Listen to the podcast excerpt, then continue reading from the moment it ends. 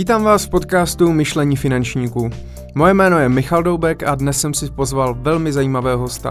Tím je Mojmír Urbánek, aktuálně CEO společnosti Subservice, která poskytuje servis a zázemí pro finančně poradenské společnosti. Stát se finančním poradcem nebyl Mojmírův sen, ale jako student vysoké školy se dostal do společnosti OVB a od té doby je velmi zajímavou postavou ve finančním světě. Po odchodu z OVB založil poradenskou firmu Top Consultant spolu s dalšími společníky, ale následně podíl prodal a založil si vlastní poradenskou firmu Stone Belter. Před pěti lety také založil firmu Subservice, ve které vidí velký potenciál a proto jí aktuálně věnuje 100% svého času. Mojmír je velmi inspirující člověk, který se pohybuje ve financích již 15 let a myslím si, že patří mezi lídry, kteří se zasloužili o to, jak dnes některé firmy poskytují finanční poradenství. Věřím, že v budoucnu o něm ještě hodně uslyšíme. A dnes máte vzácnou příležitost poznat můj míra více osobně, dozvědět se, co má za sebou a jaké plány má do budoucna. Tak pojďme na to.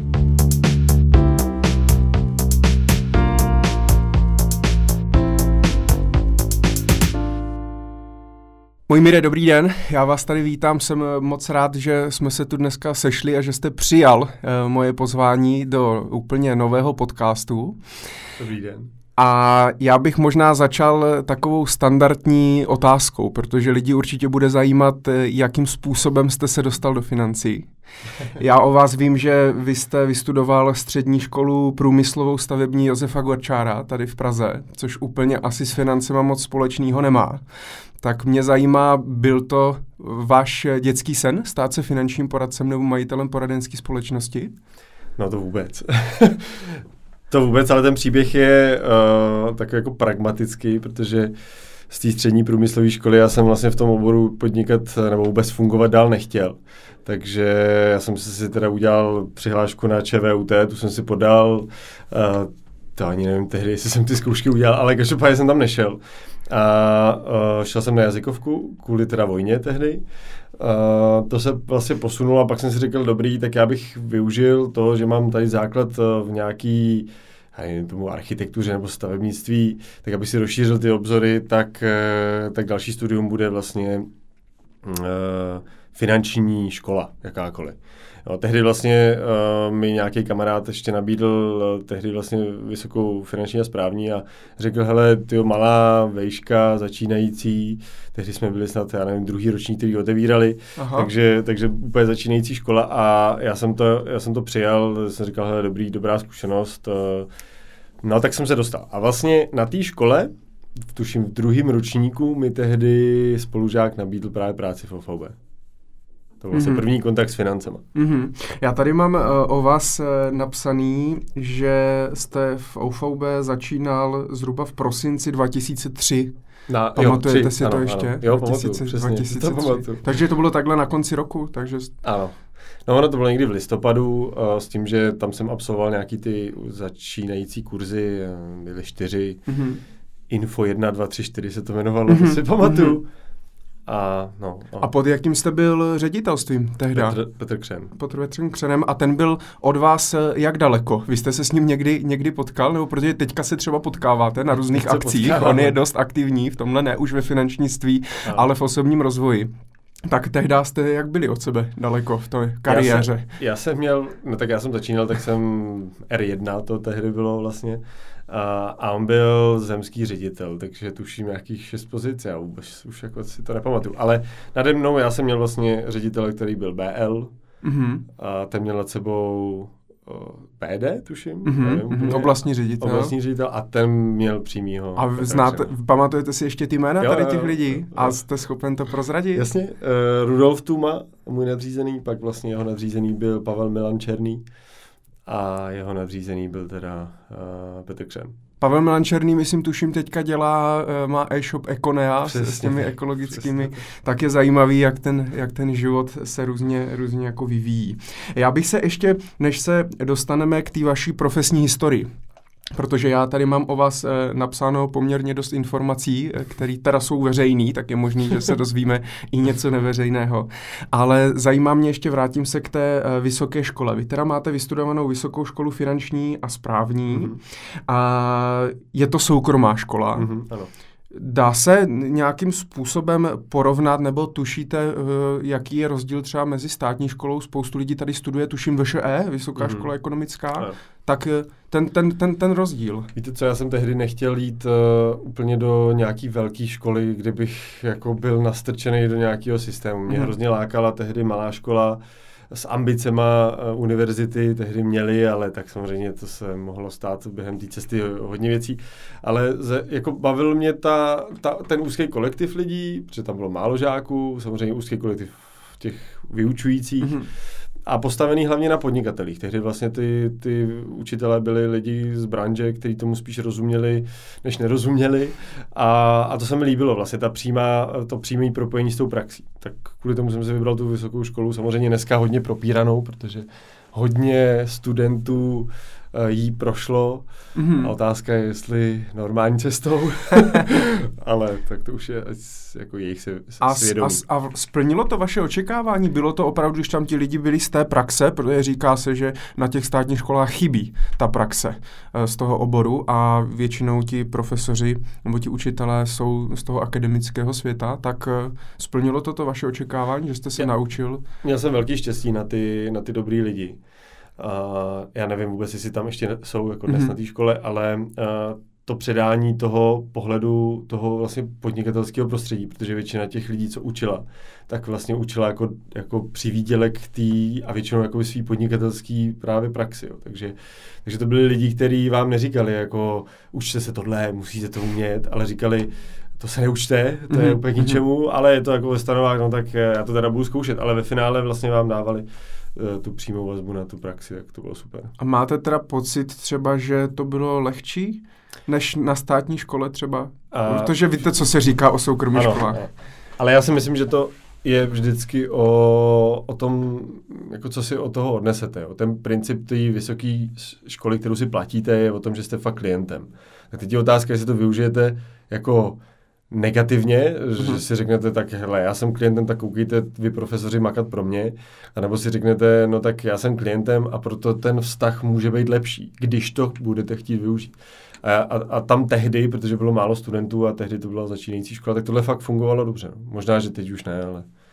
Teď Musím říct, to... jako, že tehdy to byl krok uh, skvělý a samozřejmě dneska, když někomu říkám, že mám vysokou školu finanční a správní, tak je to taky jako, o jo, soukromá, no, ale to je asi už problém pak každýho. Já se ještě možná zeptám, protože některé posluchače to, eh, to bude zajímat.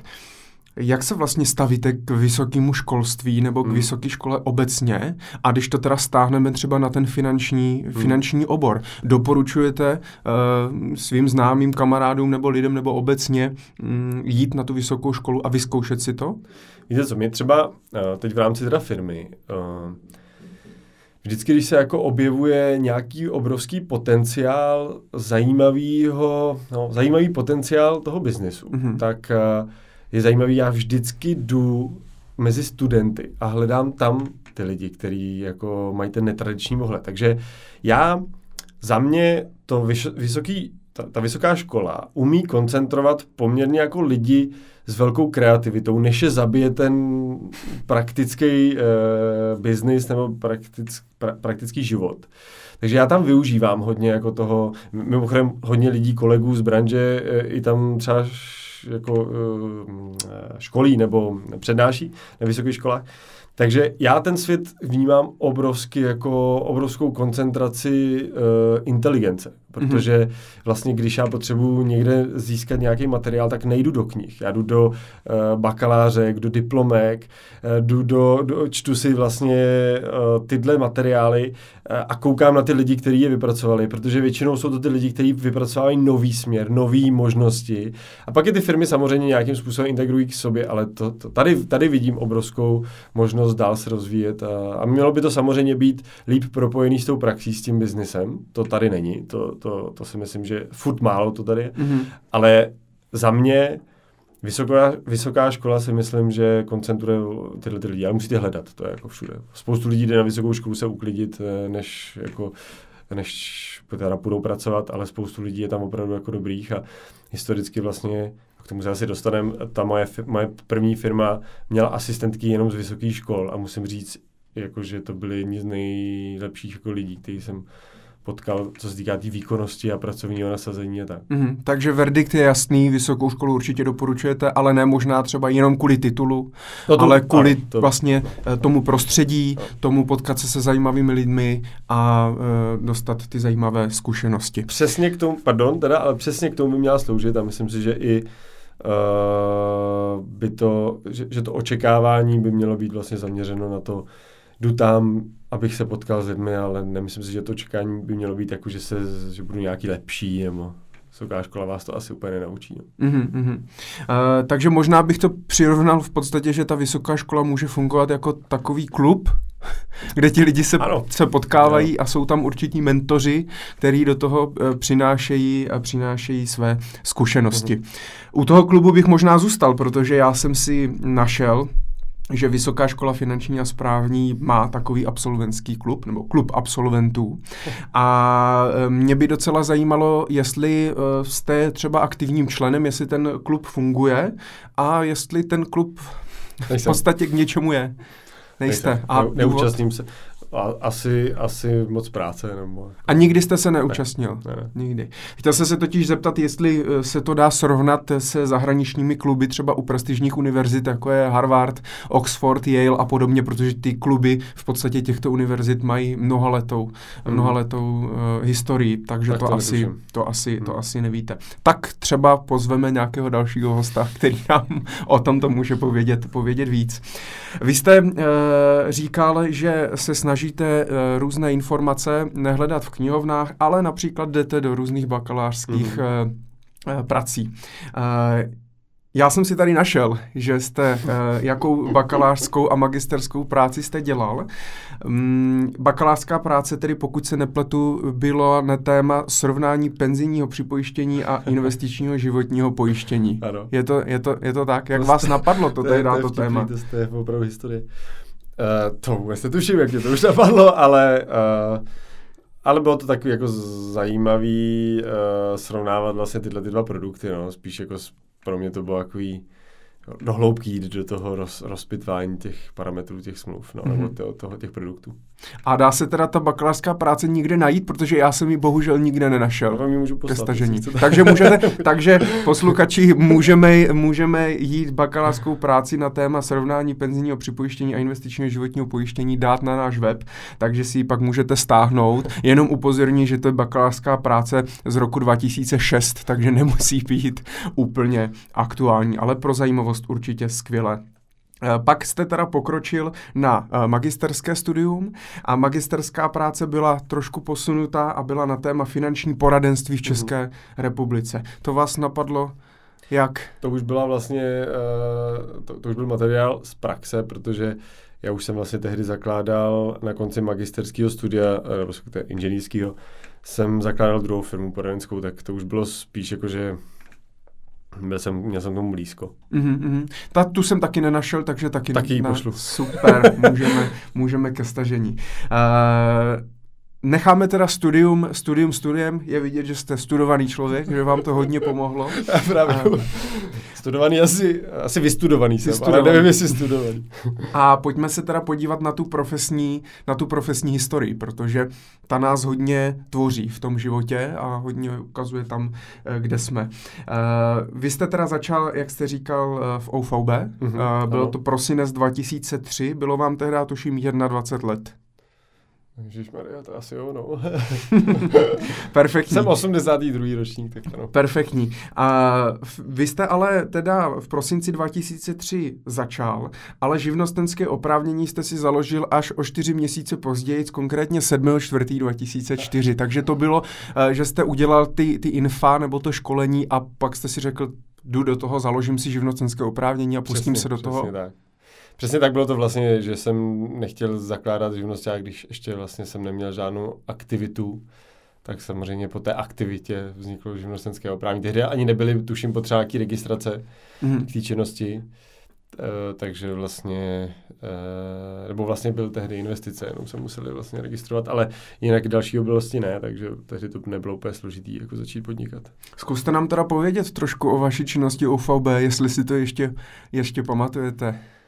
Matně, uh, ale uh, určitě mě jako zaujal ten uh, systém uh, mm-hmm. výchovy nových lidí.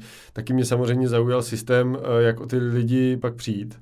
Uh, tak to byly dvě věci, které šly proti sobě a přišlo mi to velká škoda.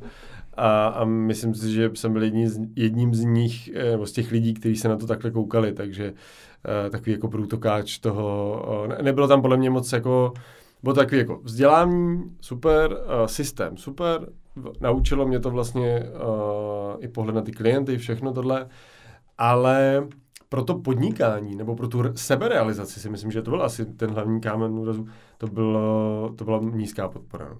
Mm-hmm. A já se možná zeptám, když se na to podíváte zpětně, na vzdělávání teda mm-hmm. finančních poradců v OVB v té době, ano. tak když se na to podíváte zpětně, tak vám přišlo jako kvalitní. To vzdělávání bylo praxí. No, mm-hmm. znamená, tam nebylo vzdělávání, že by se nějak extra zaměřoval, uh, zaměřovalo to OFOB nebo to ředitelství na to, aby všichni měli hrozně moc informací, než do toho vstoupí. Takže to spíš bylo o tom, uh, hledejte si klienty a až je budete mít, tak uh, se bavme o tom řešení. A na tom řešení vás to učili. A otázka je, do jaký míry si ten člověk tu, to řešení musel najít sám a do jaký míry to opravdu jako učili, ale mě to dalo hodně spíš uh, z pohledu toho, uh, té praxe komunikace s klientem. Mm-hmm. To znamená tam, tam to vzdělávání, ta zpětná vazba na to, co klient chce, jaký má potřeby, jak s ním komunikovat, tak eh, to byla super škola. Bohužel většinou se říká, teď eh, nechci, aby to vyznělo, že jsem proti OVB, ale obecně se to říká o tady těchto společnostech, eh, že právě lidé se tam spíš naučí tu komunikaci, uh-huh. ten obchod, případně nějaké manažerské dovednosti, ale o finančním poradenství úplně mm, se mluvit, se mluvit nedá. Zase, když se na to podíváte zpětně, teď s vašimi zkušenostmi, dělalo se už tehda kvalitní poradenství, nebo minimálně teda v ředitelství eh, pana Křena? Ta doba se strašně posunula. Uh, takže na tehdejší dobu určitě. A myslím si, že to je právě proti tomu obchodu. Dneska, dneska máte spoustu lidí, kteří už mají kmeny, už si vydobili nějakou pozici na trhu a už mají prostor se uh, zlepšovat, vzdělávat, posouvat. Mm-hmm. Ale tehdy vlastně spoustu lidí začínalo v té v branži. Já si myslím, já jsem zažil rok 2003, to bylo po krizi, to znamená trend, trend uh, nějaký jako zrůstajícího trhu. 2.7 uh, nebo 2.8 vlastně byla další uh, krize. A tu jsem zažil a tím, že já jsem stál, nebo celý to poradenství jsem já stavěl na investicích, tak jsem zažil to naplno. Takže vlastně já, když jsem měl zainvestováno x milionů, tak vlastně jsem dostal tu ránu z toho trhu a to byla další obrovská praxe. Ale co se týká uh, toho poradenství dnes a, a vlastně v té době, tak uh, já si myslím, že v tom ředitelství tehdy se to dělalo hodně dobře, že byly ředitelství, které měli postavený, postavenou produkci v podstatě na životním pojištění, že to vydělávalo obrovské peníze. Uh, a my jsme to neměli, my jsme vlastně, moje portfolio, a já jsem byl extrém, já jsem vlastně nedělal skoro pojistky, ale dělal jsem investice, ale vlastně měl jsem to postavený na těch běžných produktech malých, takže na třeba úrazovce, za kterou bylo třeba i 30 korun, takže ten biznis byl celkově, nebyl zaměřen na jeden produkt a ten prodejme, ale bylo to jako celkově prostě na celkovou zprávu a celkový poradenství s klientem. Takže mm-hmm. myslím si, že v té době ano. Mm-hmm. A pamatujete si vašeho prvního klienta? Byla, byl to někdo z rodiny nebo, nebo úplně cizí člověk? Já si myslím, že to byl kamarád, první klient. No. A pracoval? Nebo? Pracoval, jo, pracoval. To byl kamarád uh, asi o pět let starší a měl dokonce už nějakou firmu. A, a tehdy a teď, protože jsem mluvil o svým vedoucím, tak nechci úplně říkat, jaký řešení mu dal, ale, ale nebylo to úplně jako šerno. A jste s ním doteď v kontaktu? Ne, právě, že jsem o něj přišel. tak to je ško- A snažil jste se mu eh, teda za těch posledních 15 let třeba někdy dovolat a omluvit se mu, že jste to tam tehdy ve 22 si, vymysleli? My jsme si to tehdy vyříkávali uh, dlouho tak snad už o to, snad už o to přešlo a pokud to poslouchá, tak se mu omlouváme ještě, ještě, ještě jednou. A Já se možná zeptám, krom toho poradenství jako takového, tak eh, v OVB konkrétně je samozřejmě uh, hodně apel na tvorbu struktur, no, uh, tak aby ti no. lidé byli manažeři, rekrutovali nové spolupracovníky a tím si třeba vytvořili i pasivní mm. příjem a tak dále. Ono i vlastně to je základní princip toho multilevel marketingu. Mm. Mě by zajímalo, jak vy jste se na začátku stavěl k rekrutingu a k tomu být manažerem úplně na začátku, to znamená, to znamená bavíme se třeba o prvním tři čtvrtě roce, uh, jsem pochopil, že tohle vede k tomu být vidět. Problémy, když jsem se na to pódium dostal, a tak mi došlo, že vlastně vůbec tohle není cesta, kterou chci jít. Já nechci být vidět vlastně na těch uh, plácacích akcích po zádech, já chci být vidět uh, u, u těch klientů. Já chci vlastně být vidět, paradoxně teda teď vlastně vůbec to poradenství nedělám, to je zajímavé, ale, ale chtěl jsem vlastně přinášet kvalitu uh, těm klientům a tady mi to přišlo, že to bylo tehdy, nevím jak dnes, jo, takže má být nedošlo, ale tehdy mi to přišlo, že to hodně postavený vlastně na tom, vytvořte si struktury a přitáhněte lidi a ve, ve finále tohle, tadle, tadle, tohle nastavení jde proti uh, tomu zkvalitňování té práce. Takže mm-hmm. určitě se mi ten systém nelíbil. A takže měl jste pod sebou e, nějakou skupinu lidí? Měl jsem čtyři poradce, no. Vlastně stal jsem se gestákem a v tu chvíli jsem o to ztratil zájem. Za jak dlouho se jste, jste Právě asi rok, myslím, no. Mm-hmm. Čtvrtě roku rok. Já si pamatuju, že myslím, že minimum bylo 9 měsíců. No, tak já jsem to měl nějak možný, eh, kvartál takže potom nebo něco takového. To byla, byl, byl taková hvězda eh, v, té, v, té, v té době. Kolik jste uh, měl za tu dobu, vy jste teda v OVB, tuším, byl zhruba dva roky aktivně? Uh, myslím, že ano. Jo, od dubna 2004 mm-hmm. do června 2006. Mm-hmm. Uh, kolik jste takhle třeba obsloužil klientů? Uh, no, tak bylo to za prvý při škole. Uh, a za druhý teda musím říct, že hm, já jsem se zaměřil hodně na investice. A takže vlastně skoro by se dalo říct, že jsem měl pár klientů a právě ale tam ta uh, jako ta práce moje byla poměrně jako velká, protože jsem se na ní hodně učil, ale neměl jsem jich hodně, měl jsem jich právě pár a já nevím, dejme tomu do 30, třeba nebylo to nějak jako extra číslo. No ale o každého toho klienta jsem se staral vlastně o to jeho investiční portfolio. Já jsem se vlastně dostal i tady přes jednoho kamaráda, ale teda pak i přes uh, rodinu uh, jsem se dostal vlastně mezi bonitní klienty. A tam mi právě mimochodem došlo, uh, vlastně, jak, malé, jak málo nástrojů pro ty afluentní klienty mám. Já se možná zeptám, protože já jsem eh, profesně eh, jsem mladší, a, takže já si tu dobu úplně nepamatuju. Co se používali za nástroje v roce 2004 na tvorbu investičního portfolia? Protože vím, že tehdy hodně bylo moderní pořád ještě stavební spoření, ano. penzijní připojištění, tehdy si myslím, že hodně ještě byly kapitálové životní pojistky, tak uh, tak vlastně ten můj start byl hodně podpořen Katkou Pálkovou, tu, to je jméno, který je určitě známý, protože Katka Pálková tehdy dělala v Pioneeru, já jsem vyhrál úplně hned na začátku nějakou soutěž, aniž bych to tušil, že, že ji vyhraju. A, a dostal jsem se vlastně jako blízko k ní, a, no a nějak jsme si začali povídat a vlastně a, moje ta profesní kariéra v investicích byla hodně spojená s radama, vlastně, radami od Katky. A no, takže vlastně Pioneer byla taková ta pak vlastně Šimčák a tyhle ty lidi zajíc a tyhle ty, vlastně s nimi jsem přicházel do kontaktu. A, a ty mi pomáhali růst. Na druhou stranu tam bylo právě to, mm, ta, ta produktová nabídka Vajo fondů a to bylo těžký, eh, těžký, eh, těžký, těžká jako struktura poplatků uvnitř těch portfolií, tehdy to bylo nějaký americký a evropský portfolio, který mm, vlastně až potom, po té vlně těch, investi- eh, těch klientů, kteří jsem tam zainvestoval, eh, tak se vlastně ukázalo, že mělo třeba až 5,5% uh, jako nákladovosti, no, prostě šíleně drahý. Byly to fondy fondů, bylo to vyloženě udělané jenom jako, jako poplatku, takže to bylo prozření hodně, no, a bohužel prostě někteří klienti to prostě do toho zaučili.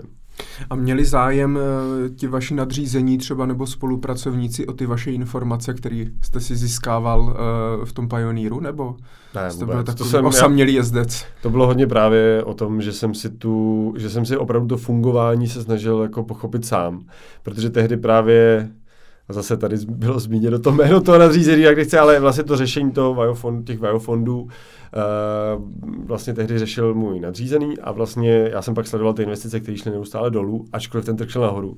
Tak to mi bylo hrozně divný. No a pak se vlastně ukázalo, že ta nákladovost byla extrémní a mm-hmm. začali jsme řešit, co s tím a přeinvestovali jsme to a tak. Zase na druhou stranu eh, vašemu nadřízenému to pravděpodobně řekl jeho nadřízený, jemu nadřízenému tak, jeho tak, nadřízený tak, a tak, pak je otázka, to takhle, no. kde, to, kde, to vlastně, kde to vlastně vzniklo.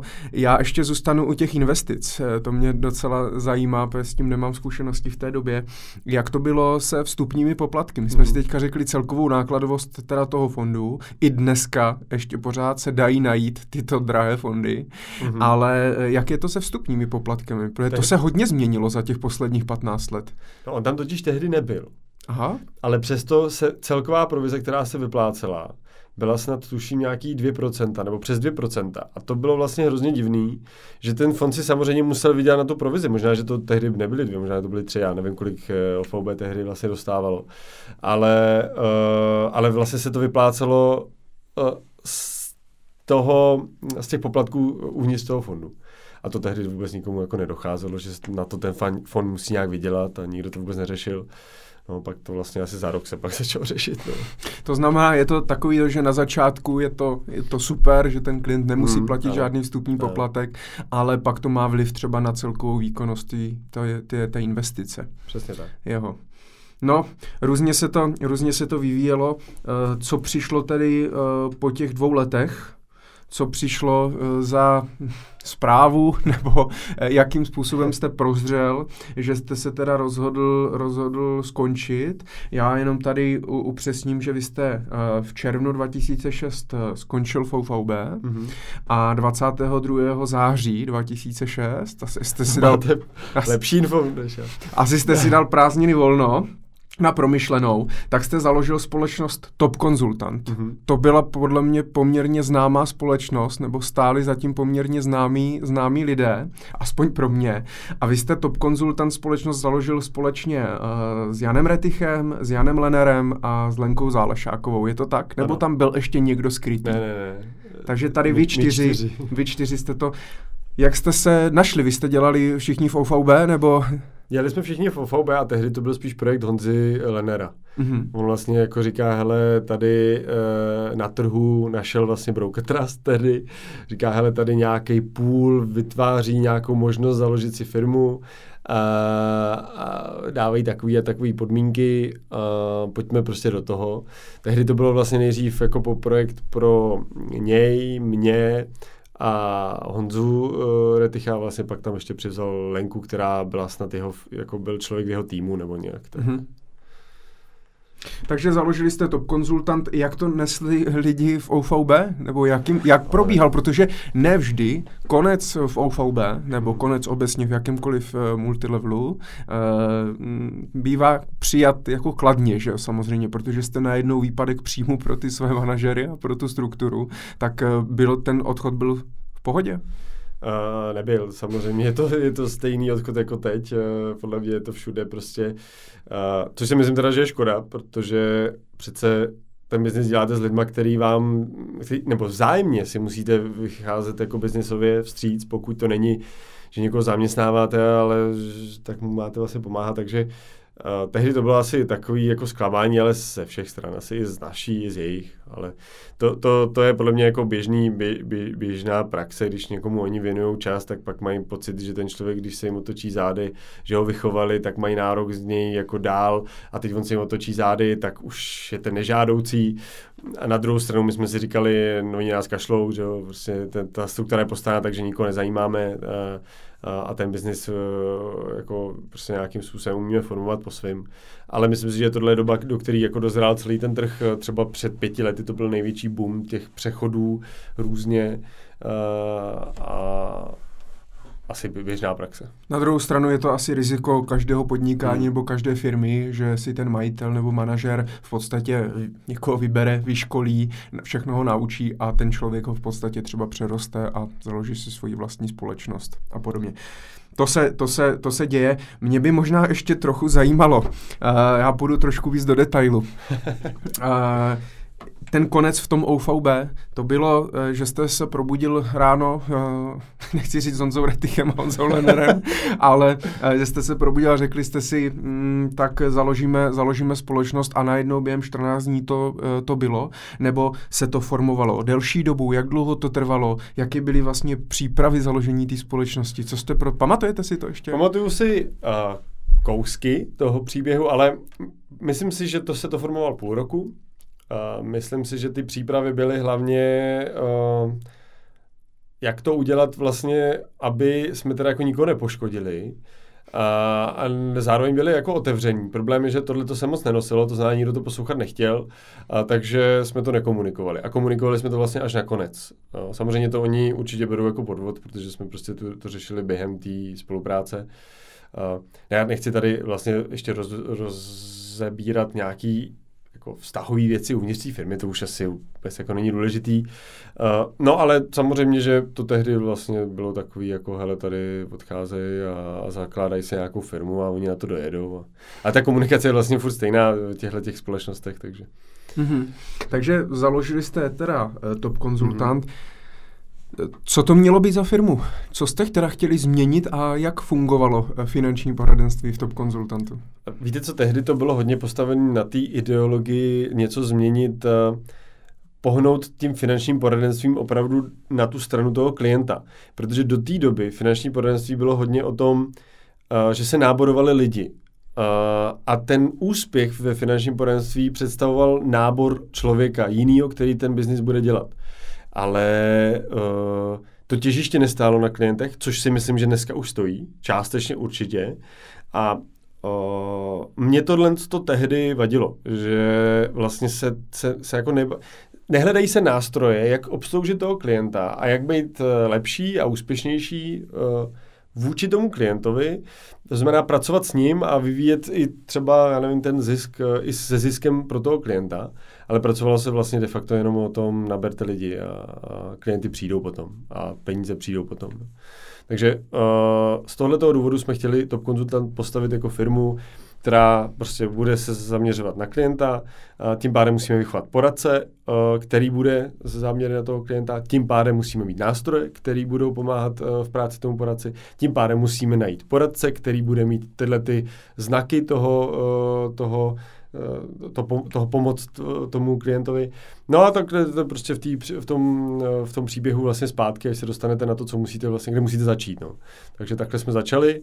Vlastně ta idea bylo, vytvoříme komunitu lidí, kteří mají podobné nastavení, ale nebylo to, musí dělat tohle a jinak nám nemůžou přijít. Jo. Nebylo, to, nebylo to nějak úplně extra vyspecifikovaný, jenom jsme měli prostě ideu to postavit na tom klientovi. A všichni čtyři jste měli teda zkušenost s OVB jenom ano. a předtím nikdo. To znamená, všichni jste vlastně byli, nechci říct zelenáči nebo nováčci, tak, ale jsme, jsme, jasně. ty zkušenosti jste takový a neměli. A měli jste tam třeba nějakého mentora, třeba, já nevím, pana Šimčáka nebo někoho z Pioneeru nebo někoho úplně jiného, kdo už měl lepší zkušenosti a pomáhal vám vést tu firmu. Víte co, když něco, když vy, jako vytváříte něco nového, tak si i tu cestu musíte prošlapat sám, většinou prostě vám ty rady lidí okolo vycházejí z vlastní zkušenosti a my jsme nechtěli zkušenosti lidí, kteří mají uh, s tím uh, do teďka, my jsme chtěli vlastně s nějakým novým přístupem. A, takže vlastně jsme ani nikoho, nikoho. Ale postupně, a nevím to, jestli v tom příběhu máte, protože v té firmě se objevili tři lidi, kteří dneska aktivně uh, fungují na trhu, respektive dva z nich fungují aktivně. Jejich jména jsou vlastně Marek Macura a Kalvoda Vítek. Ten vlastně teď nevím, kde, ale angažoval se jednu dobu docela aktivně proti finančním poradcům. No a Ondra Záruba. Mm-hmm. No, takže jak, se tam, jak se tam objevili? Uh, tak klepali vlastně, na dveře. Tak tehdy ta to PR vlastně té firmy, který, který, kterou dělal vlastně Honza Lenner, hodně byla postavená vlastně na tom, bojujeme tady proti těm multilevelům. Mm-hmm. Takový vytvořený svět jako boje, nebo odboje možná.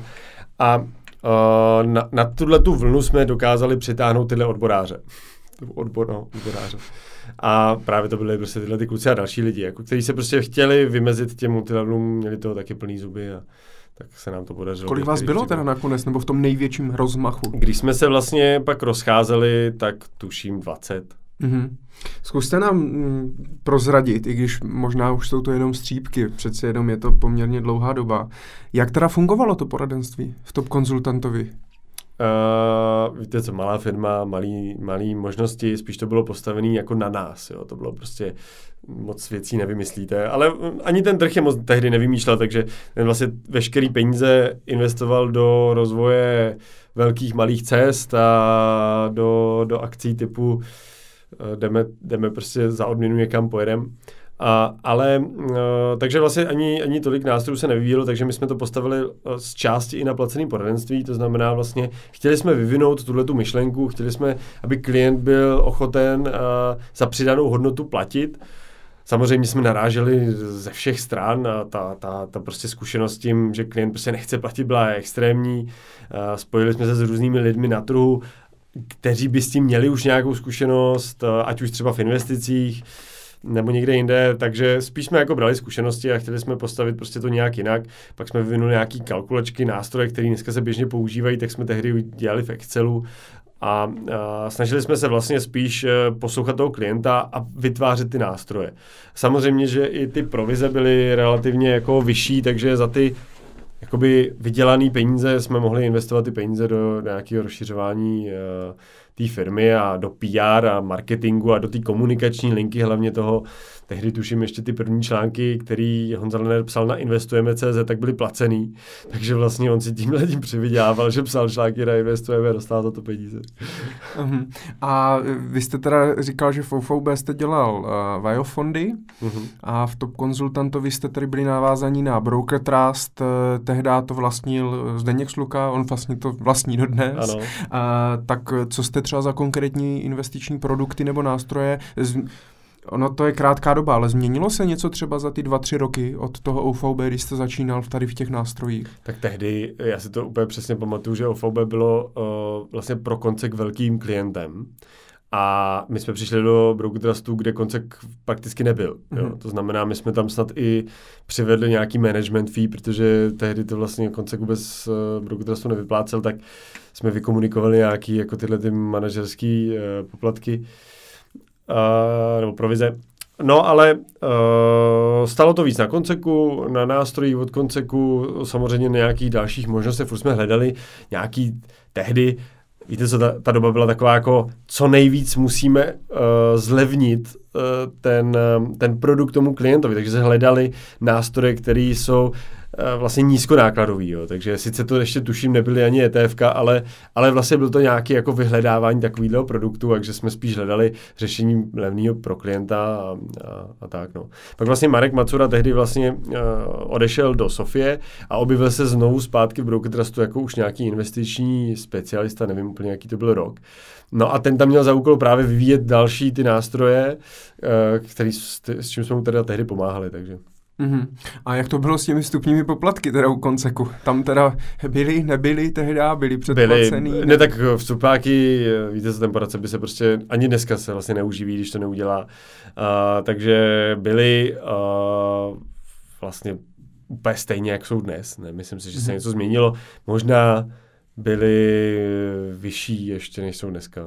To no trochu. ty změny si myslím, že tam byly. Já teda zase říkám, úplně si to nepamatuju, ale uh, vím, že hodně se dávali předplacený poplatky, ano. to znamená, že ten klient to platil úplně celý najednou mm-hmm. a potom přišel koncek, teda nevím, jestli s tím úplně přišel koncek, jestli mu to neřekla nějaká společnost, ale s takzvaným, myslím, expresním poplatkem, že se, uh, že si to klient v podstatě ten vstupní poplatek platil ve splátkách a bylo to, je to dnes třeba 70 na 30, mm-hmm. 70% investice jde na poplatek a 30% eh, investice jde na eh, tu investici, že už něco investuje a splácí. A na začátku nemusí šáhnout do toho účtu a zaplatit. To, to už tehdy bylo?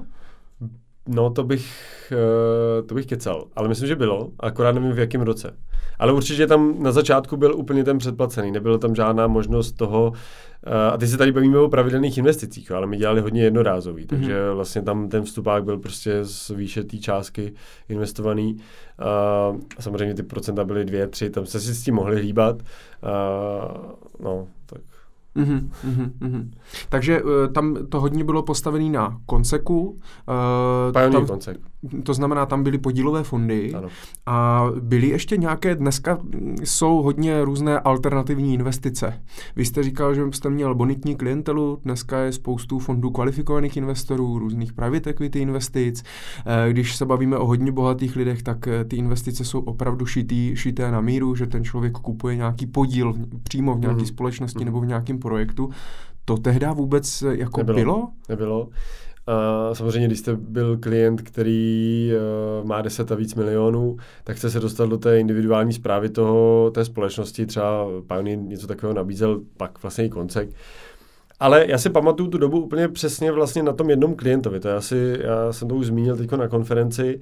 Můj první klient, teda můj první klient, první klient, ke kterému jsem vlastně došel a který mi řekl, hele, mám tady prostě, prodal jsem firmu 50 milionů, chci si koupit tady za 15 milionů byt a, a nebo bych to investoval. A tak mi jako poraď, co s tím. A tehdy si úplně přesně to pamatuju, že vlastně to spojení toho biznisu, eh, že to není vlastně jenom realitní a někde v dálce ten finanční, ale že to je furt prostě jedna potřeba klienta řešit ty investice jako celek.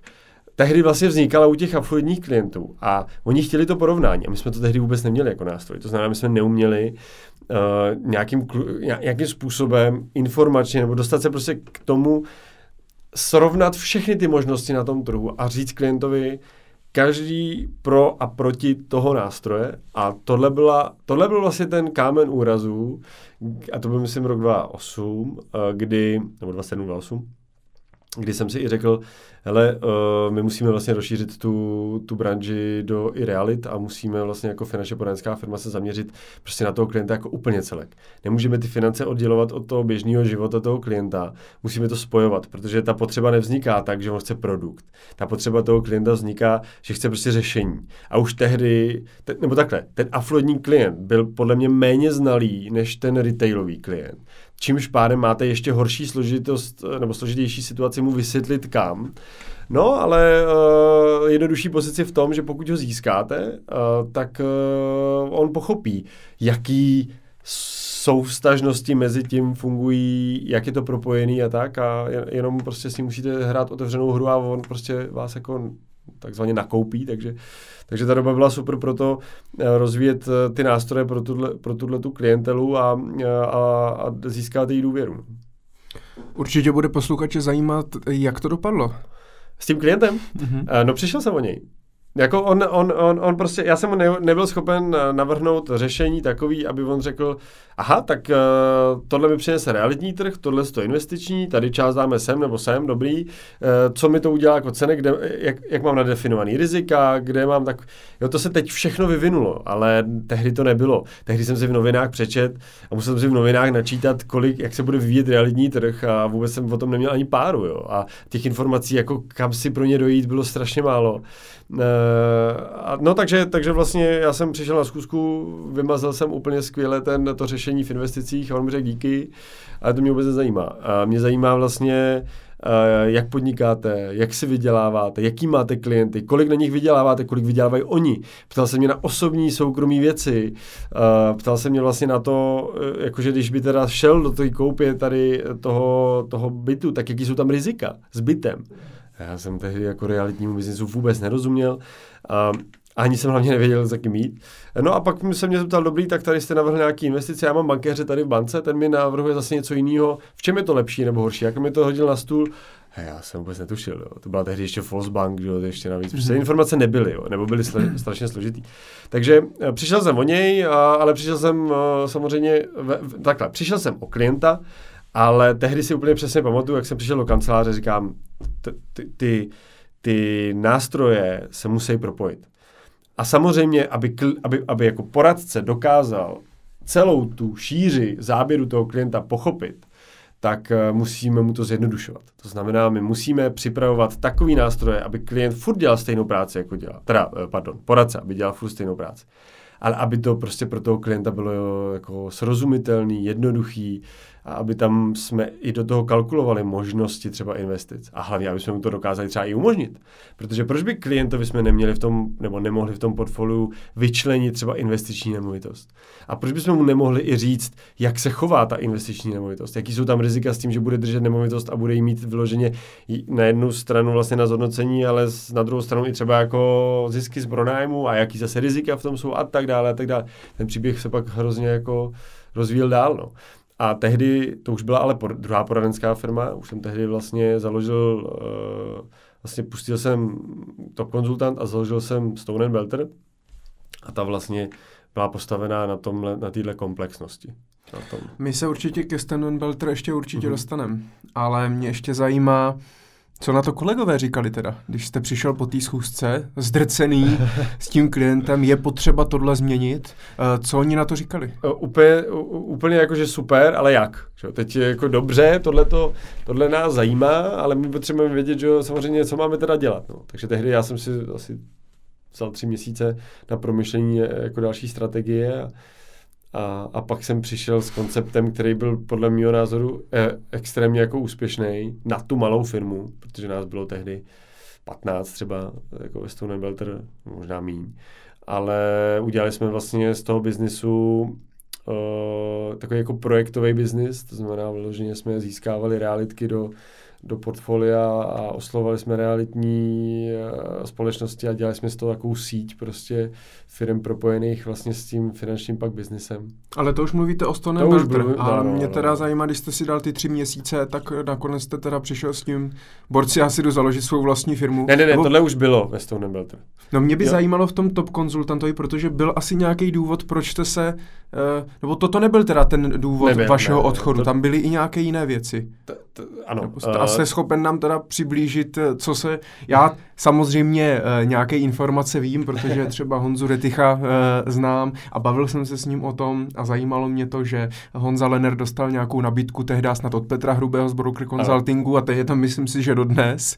Uh, Lenka Zálešáková, Zálešáková je zase dodnes top konzultantovi a Honza Retych odešel, uh, tak jak, jak, jak to vlastně, že tak suprová parta, tak kvalitních odborných lidí a super lidí, jak to, že se to rozpadlo? Mě to, já musím říct, že mě to totiž hrozně, když jsem slyšel první eh, příběh o top konzultantovi, což je tak tři, čtyři roky zpátky, tak já jsem byl úplně nadšený. Já jsem říkal, to je super a takový jména tě, z toho oboru finančního. A říkal jsem si, kde, jak to, že vlastně v podstatě bych řekl, že možná z těch třeba 10-15 lidí, kteří tam byli, tak mám pocit, že dneska každý z vás dělá úplně něco jiného.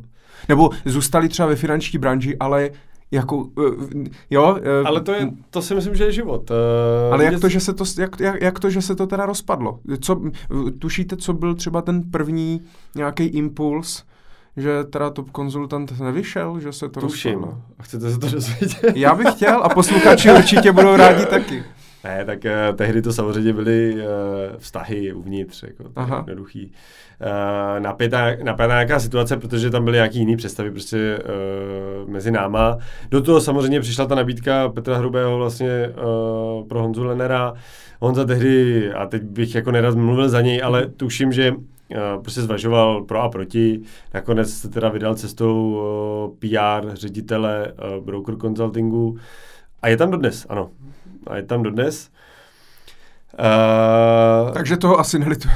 Uh, tak to se musíte zeptat jeho. No? Já si ho pozvu a zeptám se ho.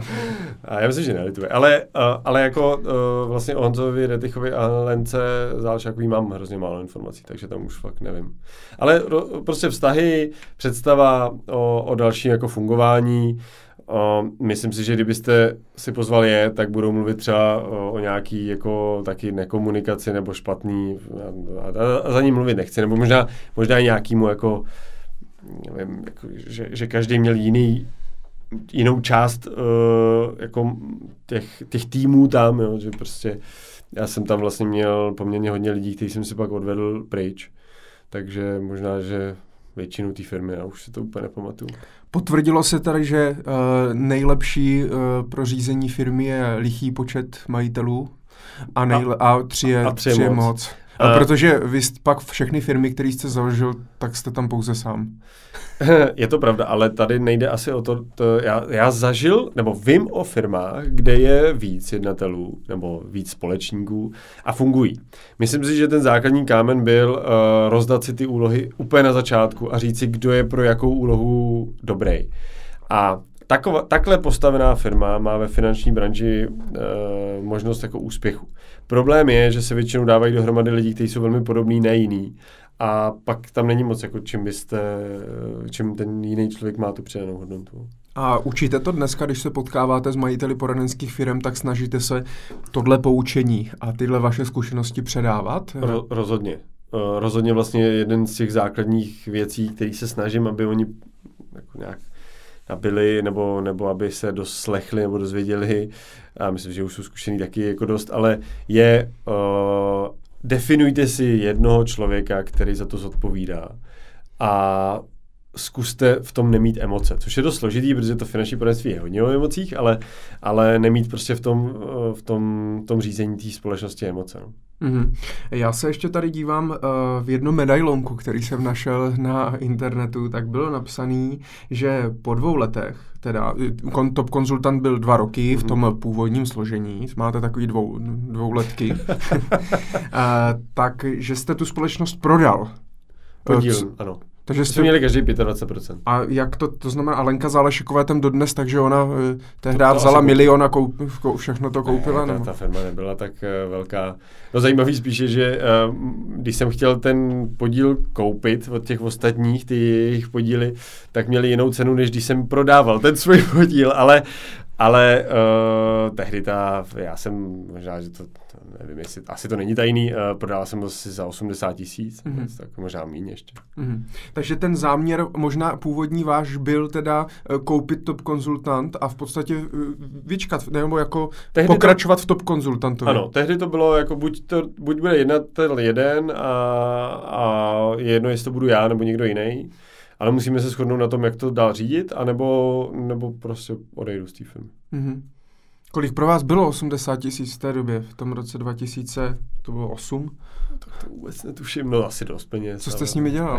to založil jsem s tou A dal jste to jako základní kapitál? Uh, no, ale tam muselo být dalších x investic, jako tam se museli prostě, se pokračovalo v tom příběhu prostě zvedání marže, příjmů a všeho a firmy a Dobře, aby, aby posluchači věděli, uh, jak se to datovalo. Uh, to znamená, jenom mám tady teda 18.8.2008, mm-hmm. jako je krásné datum, což je vlastně, uh, což bude za měsíc uh, vlastně 10 let. Ano. Je, budete to slavit nějak? Budeme. Perfektní. Uh, doufám, že budu pozván třeba aspoň nějaký večírek, ale založil jste teda společnost uh, Stone Bolter, o dva měsíce později teda definitivně uh, jste odešel nebo byl prodán vlastně vymazán z rejstříku eh, ten mm. váš podíl eh, v top konzultantu mm. a rozjel jste teda společnost Stone Belter. Mm. Jak jsme už řekli, tak eh, tam jste se stal jediným majitelem a jediným jednatelem. Mm. Je to tak dodnes, že ano? ano? Takže můžeme to brát jako určité třeba ponaučení z té, z té, z té, předchozí, z té předchozí firmy. Dalo by se tak uh, říct, ale uh, Víte, co ten příběh je úplně stejný z top konzultantů i do Stone Belter. Já jsem prostě chtěl zkvalitňovat práci s, jako pro toho klienta. A samozřejmě jsem měl představu, jak k tomu dojít. A tu jsem se snažil do té firmy, jak v top konzultantu, tak i pak ve Stone Belter prostě aplikovat. A ve finále vlastně jedno, jestli to je, nebo respektive tehdy, ono je to, se tady bavíme o třeba 20 poradcích, jo, ale my jsme v tom největším vlastně výdělku, nebo v tom, v té nejvýkonnější jako době vydělávali nějakých, já nevím, 2,5 milionů měsíčně což na 20 lidí, nebo 17, možná tehdy ten počet byl, uh, není úplně málo. Jo. To znamená, ta práce byla hrozně efektivní a mimochodem nedělali jsme vůbec životní pojistky. Mm-hmm. Nebo jako ty jsme měli z nějakých 15% eh, příjmu na tom podílu. To znamená, veškerá ta práce pramenila z investic a hm, hypoték a samozřejmě přidružených nějakých projektů k tomu. Uh, právě jak už jsem tady zmiňoval, realit a, a dalších jako projektů. A to, jako ta, ta výkonnost byla velká no, v té době. Já trochu možná odbočím, jaký byl důvod, že jste nedělali životní pojistky. Mám to chápat tak, že uh, lidé to nepotřebují? To ani ne, ale uh, tehdy snad, a teď úplně, abych nekecal s pronutím, ale tehdy byl ještě snad produkt úrazového pojištění, který vlastně neměl takové vysoké provize. To znamená vlastně zálohový provize a jako z životního pojištění, protože jsme dělali jako rizikové pojistky, tak byly nízký. Takže my jsme, my jsme museli udělat vyloženě investiční životní pojištění, nebo tehdy možná i kapitálový, ne, úplně nevím, uh, aby jsme si vlastně jako viděli tyhle ty velké peníze. Samozřejmě pak třeba, já nevím, Flexi přišla s tím, že vlastně jde to nastavit jako rizikové pojištění, nemusíte tam skoro nic spořit, a, a peníze jsou vlastně mnohem větší. No. A pak následovali další pojišťovny, které to takhle upravovali. Dnes už je to běžná praxe, ale vlastně tehdy, tehdy to nebyla, takže možná i z toho důvodu. Mm-hmm. Já možná, já jsem si tady ještě našel takovou souvislost, která se mně docela líbí a zaujala mě. Uh, vy jste 10.2.2006 tak jste napsal uh, bakalářskou práci, jak už jsme tady říkali, na srovnání penzijního připojištění a investičního životního uh-huh. pojištění. A o čtyři měsíce později jste skončil v. Uh-huh. Mělo to nějakou spojitost, že jste se dozvěděl při psaní bakalářky nějaké nové věci? ne, nevím, to, co si opravdu nepamatuju, ale asi ne. A uh, super bylo, že v roce 18, uh, v roce uh, 18.6.2008 jste napsal teda magisterskou práci práci na finanční poradenství v České republice, kde jste asi popisoval, jak by to finanční poradenství mělo vypadat a následně jste skončil v Top to, to je zajímavý, no. To jsem Takže to taky nemá vlastně teda no, nějakou asi, souvislost. Asi tak možná, že až napíšu něco dalšího. Kál jsem si, tak to mě jako zaj, zaujalo jako taková uh, zajímavost. Uh, Dobře, pojďme teda na Stone and Belter. Mm. Tam jste teda pokračoval v té vaší vizi, přidal jste ty eh, reality, začal jste spolupracovat s nějakými realitními specialisty nebo makléři a podobně a rozvíjel jste dál asi placené poradenství. Eh, tak jak fungovala ta práce teda ve Stone and Belter v těch prvních, prvních letech? No tehdy vlastně O, ano, zmínil jste ty reality, to jsme opravdu jako rozvíjeli naplno, ale nedělali jsme, že jsme vlastně měli vlastní realitku. My jsme udělali to, že jsme oslovovali v Praze realitní kanceláře, a, protože jsme měli poptávku po prodeji a nákupu nemovitostí od našich současných klientů. A tak jsme vlastně zasmluvili, a tehdy to bylo obrovský vlastně, ono se to te, o tom se hodně mluvilo a přitom to nikdo nedělal. A my jsme vlastně skoro polovinu realitek v Praze si navázali vlastně na sebe v oblasti realit, ale postupně jsme vlastně eh, pro tyhle ty realitky dělali i ten hypoteční servis. Takže vlastně tam zdroje uh, jako hypoték a zdroje jako příjmů, pasivní, protože jste vlastně nemuseli bojovat toho klienta, vy jste ho jako dostali, byly extrémní a tehdy se pom- podařil ten projekt rozjet opravdu jako ve velkým. No a tehdy to byl první uh, takový jako první, tak jako, jak, jak bych to řekl, uh, začátek sabu. Protože tehdy jsem si říkal, aby jsme tohle dokázali rozšířit, je potřeba opravdu mít záběr celorepublikový, nejenom ten té Prahy. A pod Stonem Belter se tohle nevytvoří, protože Stone Belter měl velký jako tlak na tu kvalitu těch poradců a tak. A opravdu jsme nabírali, já nevím, maximálně třeba tři, tři, tři lidi ročně, jo, tři poradce ročně, než je to vzděláte a tak. Takže tam byl, a samozřejmě to zabíjelo i ten nárůst té firmy, to je jasný. Ale měli jsme tuhle tu ideu, ideu a já jsem právě chtěl to rozšířit do těch, do těch, do těch, jako do té sítě, do toho množství lidí. A takhle vlastně postupně mi v té hlavě vlastně se vytvářel projekt uh, Subservice. No. Mm-hmm. A vy jste teda ve Stoneman Belter byli navázaní uh, na Broker Trust? Ano, tehda, taky, takže ano. jste pokračovali ano, vlastně ano, v té spolupráci. Mě ještě zajímá, protože ten rok 2008 byl takový osudný pro spoustu lidí, Aha. Uh, tak eh, to, já jsem zrovna v roce 2008, tak jsem začínal Aha. ve finančním poradenství, tehda v ZFP. Aha. A já si tehda úplně nepamatuju, že by manažeři v ZFP řešili nějakou krizi. My jsme teda hodně prodávali investiční životní pojištění v podstatě jako řešení na všechno. Aha. A já si nepamatuju, že by nějaká krize byla. Aha. Ale vy jste byl starší, už jste měl něco za sebou. Uh, poznal jste tu druhou krizi na investicích, hypotékách, nemovitostech, chování a tak dál? V té době mě vlastně ten, ta krize dostala, nebo dala mi obrovskou zkušenost vůči komunikaci, vůči klientům, protože tím, že já vlastně začínal na investicích a dalo by se říct, že v roce 2007-2008 jsem měl vlastně hodně zainvestováno a měl jsem vlastní klienty, tak to odnesli těžce. A tím, že já jsem neměl žádný pravidelný investice, jsem dělal hodně jako ty jednorázový, tak to se řešilo tehdy hodně. Navíc eh, Pioneer tehdy vlastně zasmluvnil řešení uh, nějakých hedžových fondů přes dluhopisy Lehman Brothers. A tím, že vlastně Lehman Brothers uh, zkrachoval, tak, uh, tak to samozřejmě ty klienty jako odnesli a přišli o ty peníze. Takže pak tam bylo nějaké vypořádání, které se snad táhlo pět, sedm let možná, jako nevím úplně, ale každopádně se to táhlo a klienti možná dostali půlku, nevím, úplně to, nemám tu informaci.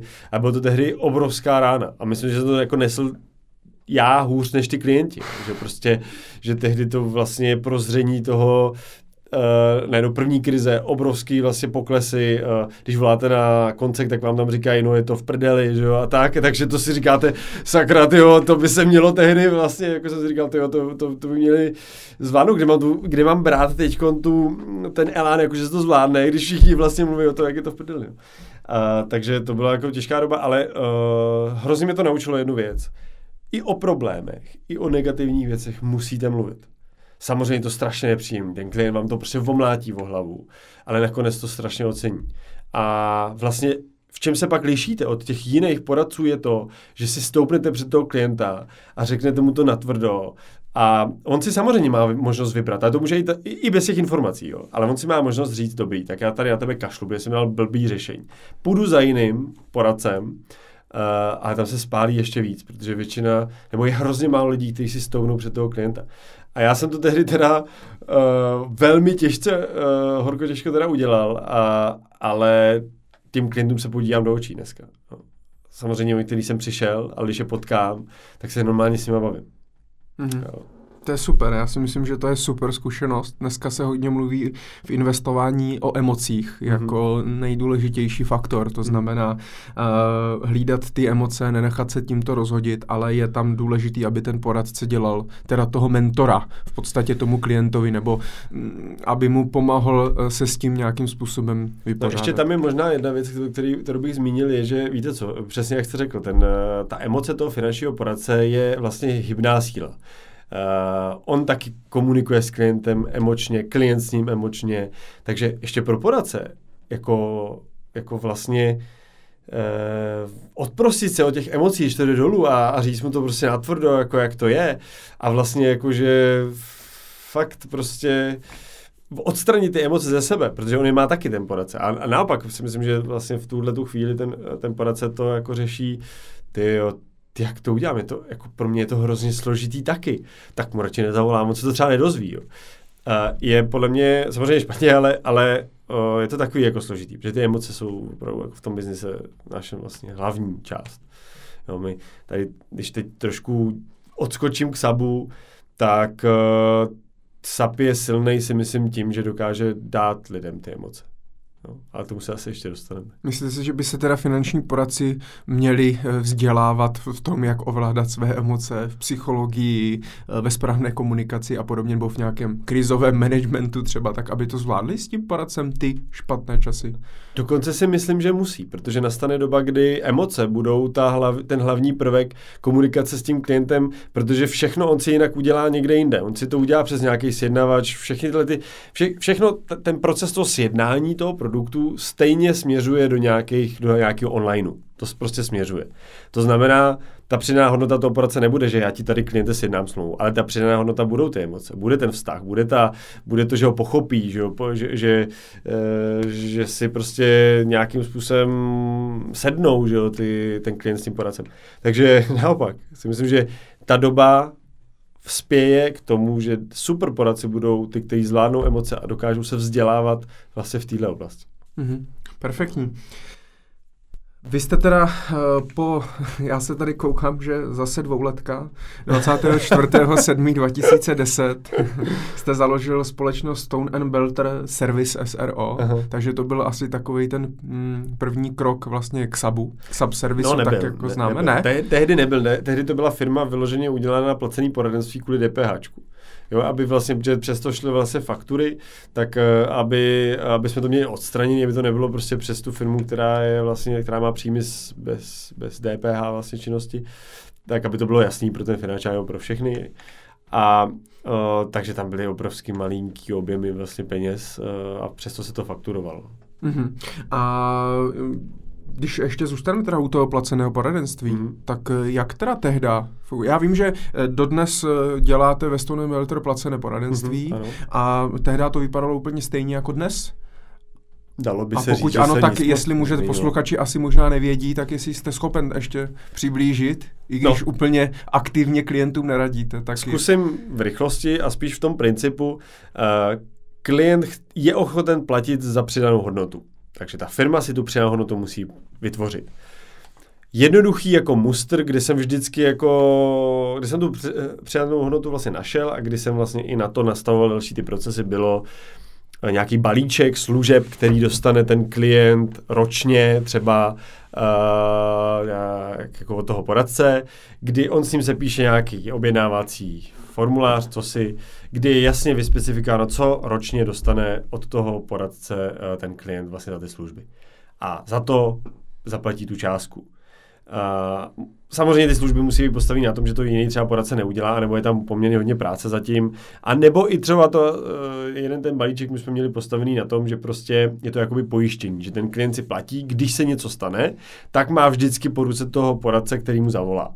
A uh, za tohleto, jakoby to, tohleto pojištění se prostě platila nějaká symbolická částka, aby, aby prostě opravdu ten poradce uh, nelítal po klientech do toho nehledal nový a do toho prostě musel myslet na ty stávající a do ten, na ten servis a tak. A, a hlavně vždycky pak musel klientovi, nebo jít za klientem jenom s vidinou, že si vydělá další peníze a to je prostě špatně. Jako v momentě, kdy uh, vám za ten servis klient neplatí, tak vás to nutí sjednávat neustále nový a nový smlouvy a to je nesmysl. Druhá stránka věci, že ten český trh není úplně připravený na to akceptovat tenhle ten jako poplatek uh, jako za nic v podstatě. Jo. Ale zase, to je o, o klientele, takže my jsme ji hledali v těch bonitních a fluidních klientech, kteří si chtějí připlácet, jsou ochotní za to něco dát, aby dostali přidanou hodnotu. Na druhé straně jsme museli samozřejmě ty poradce učit, jak tu přidanou hodnotu dávat. Uh-huh. A kolik ti klienti tedy platili za tady tyhle služby, ať už jednorázově nebo pravidelně? Tak byly tam nějaký balíčky, takže dejme tomu průměrná částka 2,5 tisíce ročně. Mm, byl za ten pravidelný servis ano. a na začátku teda za vypracování analýzy, srovnání, audit, tak... A to, to, to, tehdy jsme měli vlastně nacenění nějakou činnost eh, na 5000 korun, ale a, aplikovalo se to jenom vyloženě u klientů. Mimochodem, tohle byla docela dobrá zkušenost. My jsme vlastně tehdy dávali na výběr klientovi buď dáš jedno doporučení a to nějak podle výpočtu nás stojí 5000 korun, anebo prostě 5000 korun za ten servis. No. A ono se vlastně ve finále klient zaplatil a pak teda dal i doporučení. což je ta nejlepší, no. což je ta nejlepší, nejlepší varianta. Já si myslím si, že platba doporučením uh, je... No, je to, je to je, jako používá se to do dneška, jo. A teď myslím na trhu, ale, ale ta doba je prostě trošku jiná, no. Dneska už dneska ani není problém už s tím najít nějakého poradce, ono je problém totiž najít i klienta, který nemá poradce. Jo, takže. A vy jste teda s klientovi udělali nějakou analýzu, audit a podobně a když jste zjistili, že je tam potřeba něco změnit, založit mm-hmm. a mhm. podobně, tak jste mu ale ten finanční produkt sjednali. Ano, ještě. A za to jste měli pak ještě provizi. Ano, Takže to, to byl v podstatě tak. takový hybridní model, že jste měli zvlášť teda za mm, doporučení nějakého produktu a za sjednání plus za nějaký servis. Ano, na druhou stranu, vemte si, eh, my jsme napočítávali, že vlastně aktivní komunikace s klientem, to znamená první o, eh, příprava, druhá schůzka, příprava, třetí schůzka třeba, nebo nějaký servis, to, takže zabrali 12 hodin. A teď si spočítejte, a teď do těch 12 hodin musíte počítat i třeba vzdělávání toho poradce, protože, že a teď, si to, teď to musíte otočit vlastně do toho, že se vám to musí vyplatit. A uh, my jsme tomu klientovi prostě říkali, no tak buď zaplatíš vlastně těch 12 hodin tomu poradci a pravděpodobně uh, získáš vlastně jako řešení, mož, možná, že získáš i řešení, který dostaneš kdekoliv jinde při prodejním rozhovoru, ale možná taky ne, ale je tam ta hluboká vlastně analýza toho portfolia a to hlavně, ta, ta jednoduchá, jako to jednoduché vysvětlení, co to obsahuje, to řešení. A to je obrovská práce zatím. Jako ve finále můžeme dojít přece k tomu výsledku, že nemusíme klientovi nic jednávat. Ani nic optimalizovat, že to řešení je super. No ale kdo ten čas zaplatí, že? Takže my jsme říkali, já nechci, aby klient měl pocit, že prostě uh, musíme tam něco změnit, musíme tam dát nějakou smlouvu, aby jsme si zaplatili ten čas té analýzy toho portfolia. Ale tohle, když klienti pochopili, a mimochodem to teda pochopili docela jako hodně uh, rychle, tak, uh, tak byli ochotní za to zaplatit.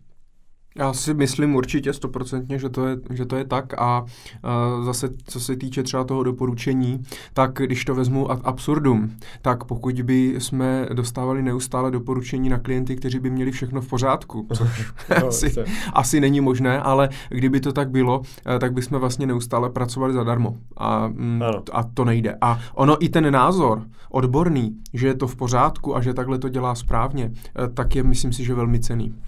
A, uh, a máte pravdu a ještě si myslím, že každý poradce má jiný názor. To znamená, že vlastně uh, on přece nemůže s tím názorem za každou cenu zrušit smlouvu jenom proto, aby se zaplatil. Musí mu říct klientovi, hele, tohle je můj pohled, a je možný, že to máte jako z jiného úhlu pohledu dobře.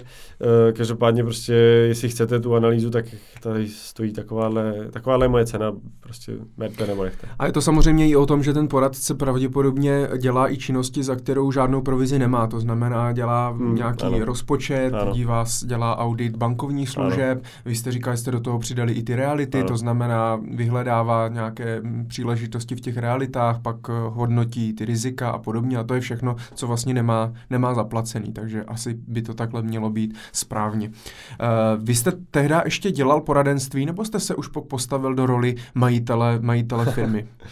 já jsem se nestavil nikdy do té pozice tý, tý, toho majitele, jo, ale já jsem se spíš stavil do role, o, že těm lidem pomáhám v tom, co oni chtějí, aby uspěli u toho klienta. A a jde mi to dobře, takže, takže proto jsem se do té role postavil. Ale bylo to tehdy vlastně postavené na to, že uh, jsem někdy pouštěl to poradenství aktivně v roce 2006, jo, možná, no, to ne, tak 2007 možná. Jo, to znamená, pak už jsem měl pa, pár klientů a vlastně po roce 2000, pro mě 9, 10, už jsem neměl žádný. Už jsem vlastně předal i ty své klienty všem poradcům kolem. Mm-hmm. Považujete dnes Stone Belt za uh, úspěšnou firmu nebo za úspěšné dítě? Já považuji Stonebelter za projekt, který dal dohromady obrovsky různý lidi a vy, vlastně vytvořil z nich uh, obrovskou sílu. To si myslím, že byl skvělý projekt, jo. Že, že jsme se prostě opravdu zaměřili na ty individuality, ne na to množství, což do té doby bylo úplně běžné na tom trhu. Takže to si myslím, že a dá dohromady tyhle ty různý lidi s různýma názorama, ale vy, vytěžit z nich tu kvalitu, aby prostě všichni táhli za jeden pro vás a pomáhali se navzájem. Bylo super, jako super pocit na to koukat. A do dneška uh, na to koukám, ačkoliv se prostě Stone to úplně už nedokážu věnovat aktivně, tak je to skvělý prostě vidět ty lidi uh, i do dneška. Navíc uh, že je spoustu lidí, velmi ceněných na tom trhu z řad teda Stone Belter. No. Takže Stone Belter funguje, je aktivní, poradci tam jsou, ano, ale samozřejmě, že to eh, že, že trpí, a to říkám úplně otevřeně to, že já nemám čas se tomu věnovat. Naprosto prostě otevřeně, protože to je jako blbost si něco skrývat. Takže já teď řeším samozřejmě nějak uh, udržení, uh, udržení nějaký ty, ty uh, toho rozvoje té firmy. Uh, rád bych prostě do té firmy do, do, dotáhl nějaký lidi další a, uh, a nebráním se vůbec tomu, že by ten podíl prostě přešel třeba klidně na ty další lidi. A uh, je, on tam není nikdo zvnitř, jako uvnitř té firmy, uh, který by třeba to, který by to převzal?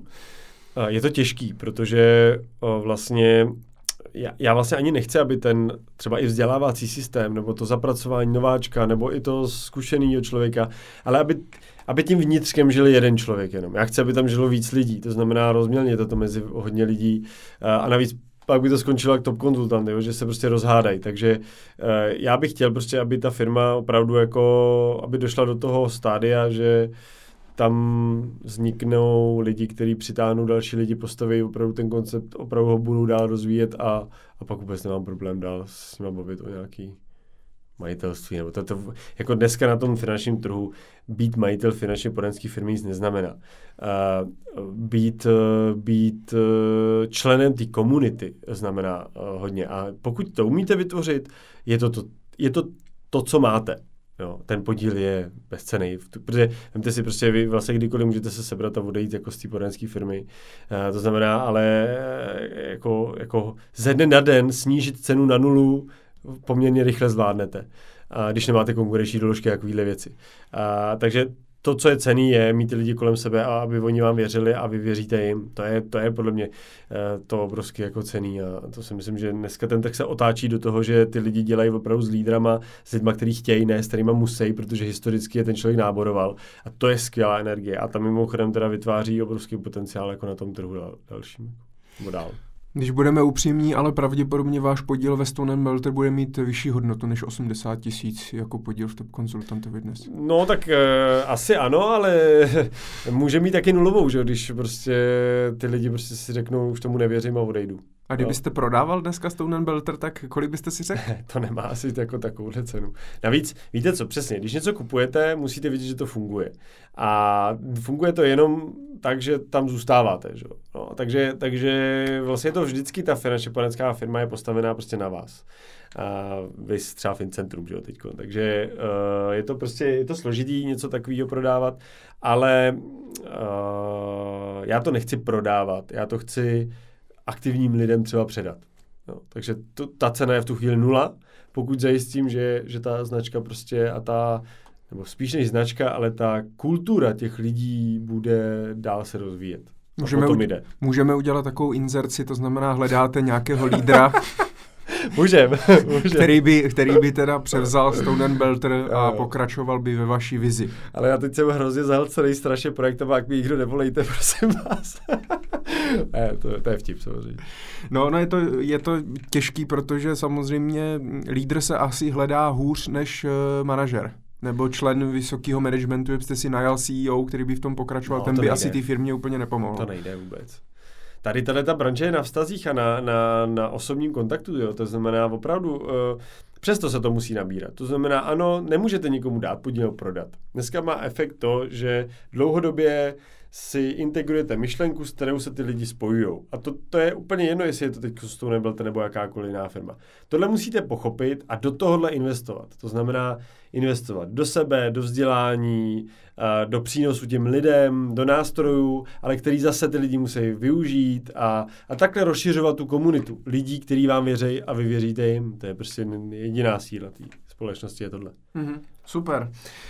Tady jste to trochu prodloužil uh, o rok. 15.4.2013 jste teda přejmenoval uh, Stone Belter Service SRO na společnost Subservice, mm-hmm. což je v podstatě dneska takové hlavní, hlavní dítě, když nebudu počítat va, vaše dva syny, tak, uh, tak takové hlavní, hlavní dítě, kterému se věnujete. Věnujete mm. se mu už vlastně pět let, přes pět let, teď, se, teď jste slavili pět let před, Budeme, před pár. Uh, v listopadu. Nebo? Prvního jedenáctý máme, uh, máme vlastně narozeninou A k jakému, co je to datum, že se teda, uh, když vlastně jste začal to takhle datovat, protože to datum, které jsem řekl 15. dubna, tak bylo vlastně přejmenování na rejstříku, uh-huh. takže, ale v chvilku jste to asi teda nechal že to nic nedělalo? Nebo... Jo, ta, ta, ta firma vlastně musela dostat licence, zasmluvnit uh, ty pojišťovny banky uh, a přesvědčit samozřejmě lidi, že máme nějakou ideu, která není mrtvá a, a že ji dokážeme realizovat. No, to bylo asi nejtěžší. Uh, to datum 1.11 vede vlastně k takovému jako oficiálnímu startu. Mimochodem první 11. nám Zdeněk Sluka poslal výpovědi, takže, eh, takže asi to datujeme podle toho. No. no perfektní. Uh, já bych teda chvilku času věnoval subservisu, Aha. Myslím si, že tu vaši profesní historii jsme probrali poměrně, poměrně do detailu, co Aha. vás jako sformovalo až do dnešní doby. A já samozřejmě vím, nebo lidé si můžou přečíst, že Subservice je společnost, která poskytuje servis a zázemí pro finančně poradenské Aha. společnosti. Takový obecný, obecný eh, vysvětlení nebo název té vaší eh, činnosti. Můžete posluchačům eh, teda to rozšířit a říct, co Subservice dělá, proč teda byl založený, na čem je postavený? zase jdeme v té ideologii jenom dál. Jo.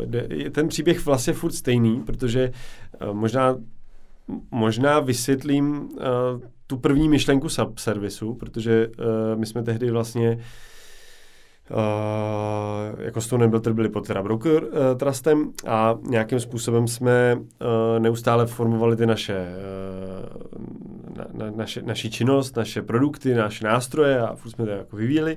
No a zjistili jsme, a mimochodem teda během té doby, co fungoval Stone Builder, jsem vyvíjel vlastní software uh, na zprávu klientů, protože broker trust tehdy neměl kontrolu konce smluv a takových, tak jsme si to evidovali vlastně sami.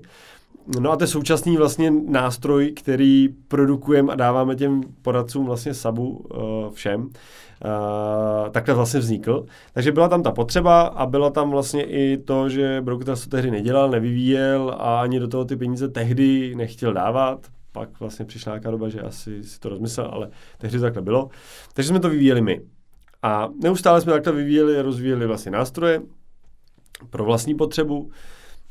A, uh, no a pak jsme vlastně došli do stavu, kdy uh, aby ten software, nebo aby vůbec všechno se dalo dál jako financovat, a aby jsme pro vlastní firmu, pro Stone Belter, dokázali vlastně dávat kvalitní uh, výstupy, potřebujeme mít data. Potřebujeme sedět na datech. A nechci teď úplně jako hanit tu konkurenci dnešní, ale uh, nechci, nechci, aby to takhle znělo, takže uh, spíš jako v rychlosti jenom vysvětlím. To znamená, prostě rozhodli jsme si, že jediná cesta, jak poskytovat uh, kvalitní data pro, ty, pro to poradenství, je sedět na nich. Uh, protože tehdy jsem si vlastně obešel trh a zjistil jsem, že tuhle tu ideu vlastně takovouhle nemá nikdo. A nebo všichni mají jako jo, zpracováváme nějaký provize a tak, ale to byla vlastně celá idea těch broker poolů tehdejších. To znamená vlastně platíme tady víc, dáváme větší provize a vy se rozhodněte, jak to chcete dělat. Jo.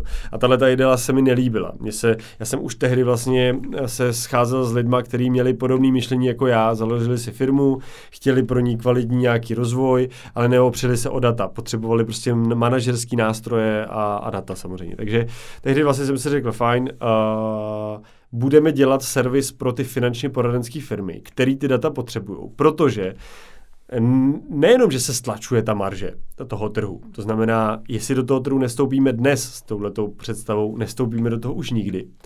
Ale na té druhé straně byla i, ta, uh, i to, že jsem vlastně jako nepotkal žádnou firmu, která by tuhle ideu měla spojit ty firmy, dát jim nějaký legislativní zázemí. Mimochodem, jako ta první myšlenka byla i Broker Trustu, jako hele, tady dáme nějaký legislativní zázemí provize a, a ať si to ty firmy dělají. Ale pak se od té cesty mám po, pocit, že prostě odchýla a my jsme vlastně tuhle, tuhle myšlenku vzali a, a, a dál jenom rozvedli. To znamená, my jsme řekli, hele, úplně na začátku náš klient a potenciál je prostě stabilní firma, která nechce investovat peníze do IT nebo na to z nějakého důvodu nemá, nebo prostě ani neví jak, anebo by to akorát vyhodila, nemělo by to ten efekt. My víme, jak to udělat, my víme, jak to celý postavit, takže to jim nabídneme. Jestli to budou chtít nebo nebudou, už je na tom vlastně na té komunikaci. To znamená, ten zdroj těch lidí nebyly multilevely vůbec, nebyly vlastně žádný žádný lidi z Broker Trustu nebo od těch firm, byly to prostě hotové firmy na tom poradenském trhu. To znamená, že ani dneska uh, nepřijímáte jednotlivce?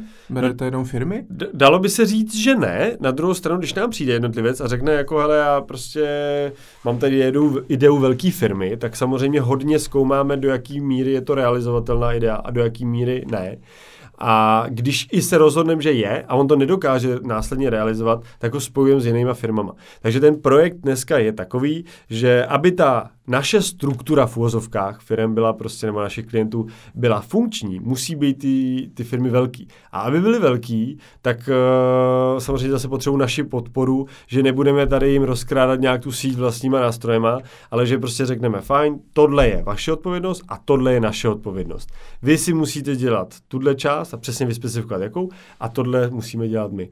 A jasně se vymezit prostě tomuhle tomu prostředí. To znamená, my vlastně jednotlivce máme touhu zapracovávat do těch firm, takže teď třeba při, při, přivádíme vypracovaný super projekt na to, eh, že když přijde takovýhle jednotlivec, tak mu dáme tady na výběr nějaký firmy a řekneme, hele, tady si vyber, v jakém regionu seš, podle regionu si vyber tu firmu, tady je prostě voní x, eh, x marketingových jako nástrojů, který oni, ona nám dala, který ona dělá a plus historie, kterou, kterou jako, a, a data, který známe o té firmě my. A ty si podle toho vyber, pak se s nima sejdeš a když chceš prostě, tak s nimi můžeš dělat. Takže se vlastně stáváte takovým HR manažerem těch vašich firm. Dalo by se říct, ano. Ale vítají to asi. No vítají to všichni. I, I ty poradci a i ty firmy, protože ten poradce dneska odchází většinou z té firmy proto, že buď je prostě naštvaný na vedoucího, nebo nějakého ředitele, nebo uh, má nějakou vlastní představu o realizaci, která samozřejmě časem prostě upadá a, a je to škoda, protože ten biznis, on ho většinou mu rozumí, akorát se prostě v něm neudrží sám, takže my mu dáváme pak tu alternativu, řekneme, hele dobrý, tak uh, tady se spojí s někým. No.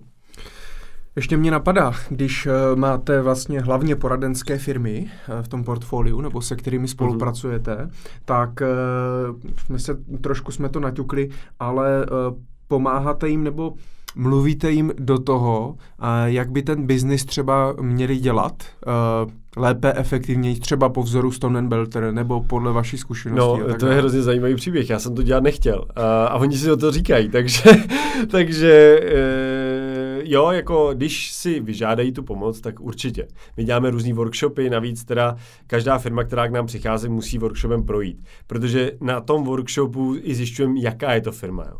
A skoro my máme takovou statistiku, že z pěti firm, který projdou workshopem, dvě nezasmluvňujeme. To znamená, je tam docela jako takový to, že pochopíme, jak ta firma funguje a mít. Jo, kromě toho, že třeba v nějakých případech ani se víme, že prostě ten model je neúspěšný, nebo o, si myslím, že prostě o, ta firma nechce nic jiného než jenom peníze, což znamená, že vlastně kdykoliv, my se o ní vůbec neopřem a, a regulace prostě je tady jasná. My potřebujeme být stabilní firma, o, postavená na stabilních o, lidech, kteří dlouhodobě chtějí prostě s klientem profitovat Uh, no a pokud tohle to nemá ten člověk vlastně zakoření někde v sobě a jenom hledá na trhu nějaké možnosti, no tak uh, neuspěje prostě. Máte, my... nějak, máte nějakou statistiku, kolik firm jste nevzali nebo nezasmluvnili? Uh, no, tak uh, to, jako statistiku, přesný číslo teďko nevím, ale opravdu jsou to v tenhle poměru.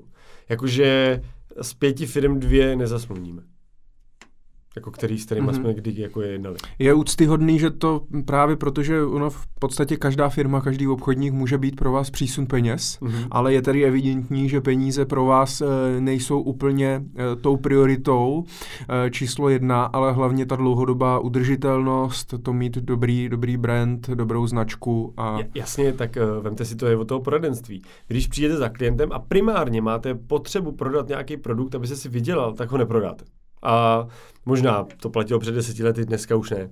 Když uh, přijete ale za klientem s nějakým, nějakou jako potřebou dobrý, vydělám si, to je ale někde vzadu, ale primární potřeba komunikovat a vyřešit ten problém, který klient má, tak se ty peníze při, tak přijdou sami. A to je úplně stejný v tom servisu.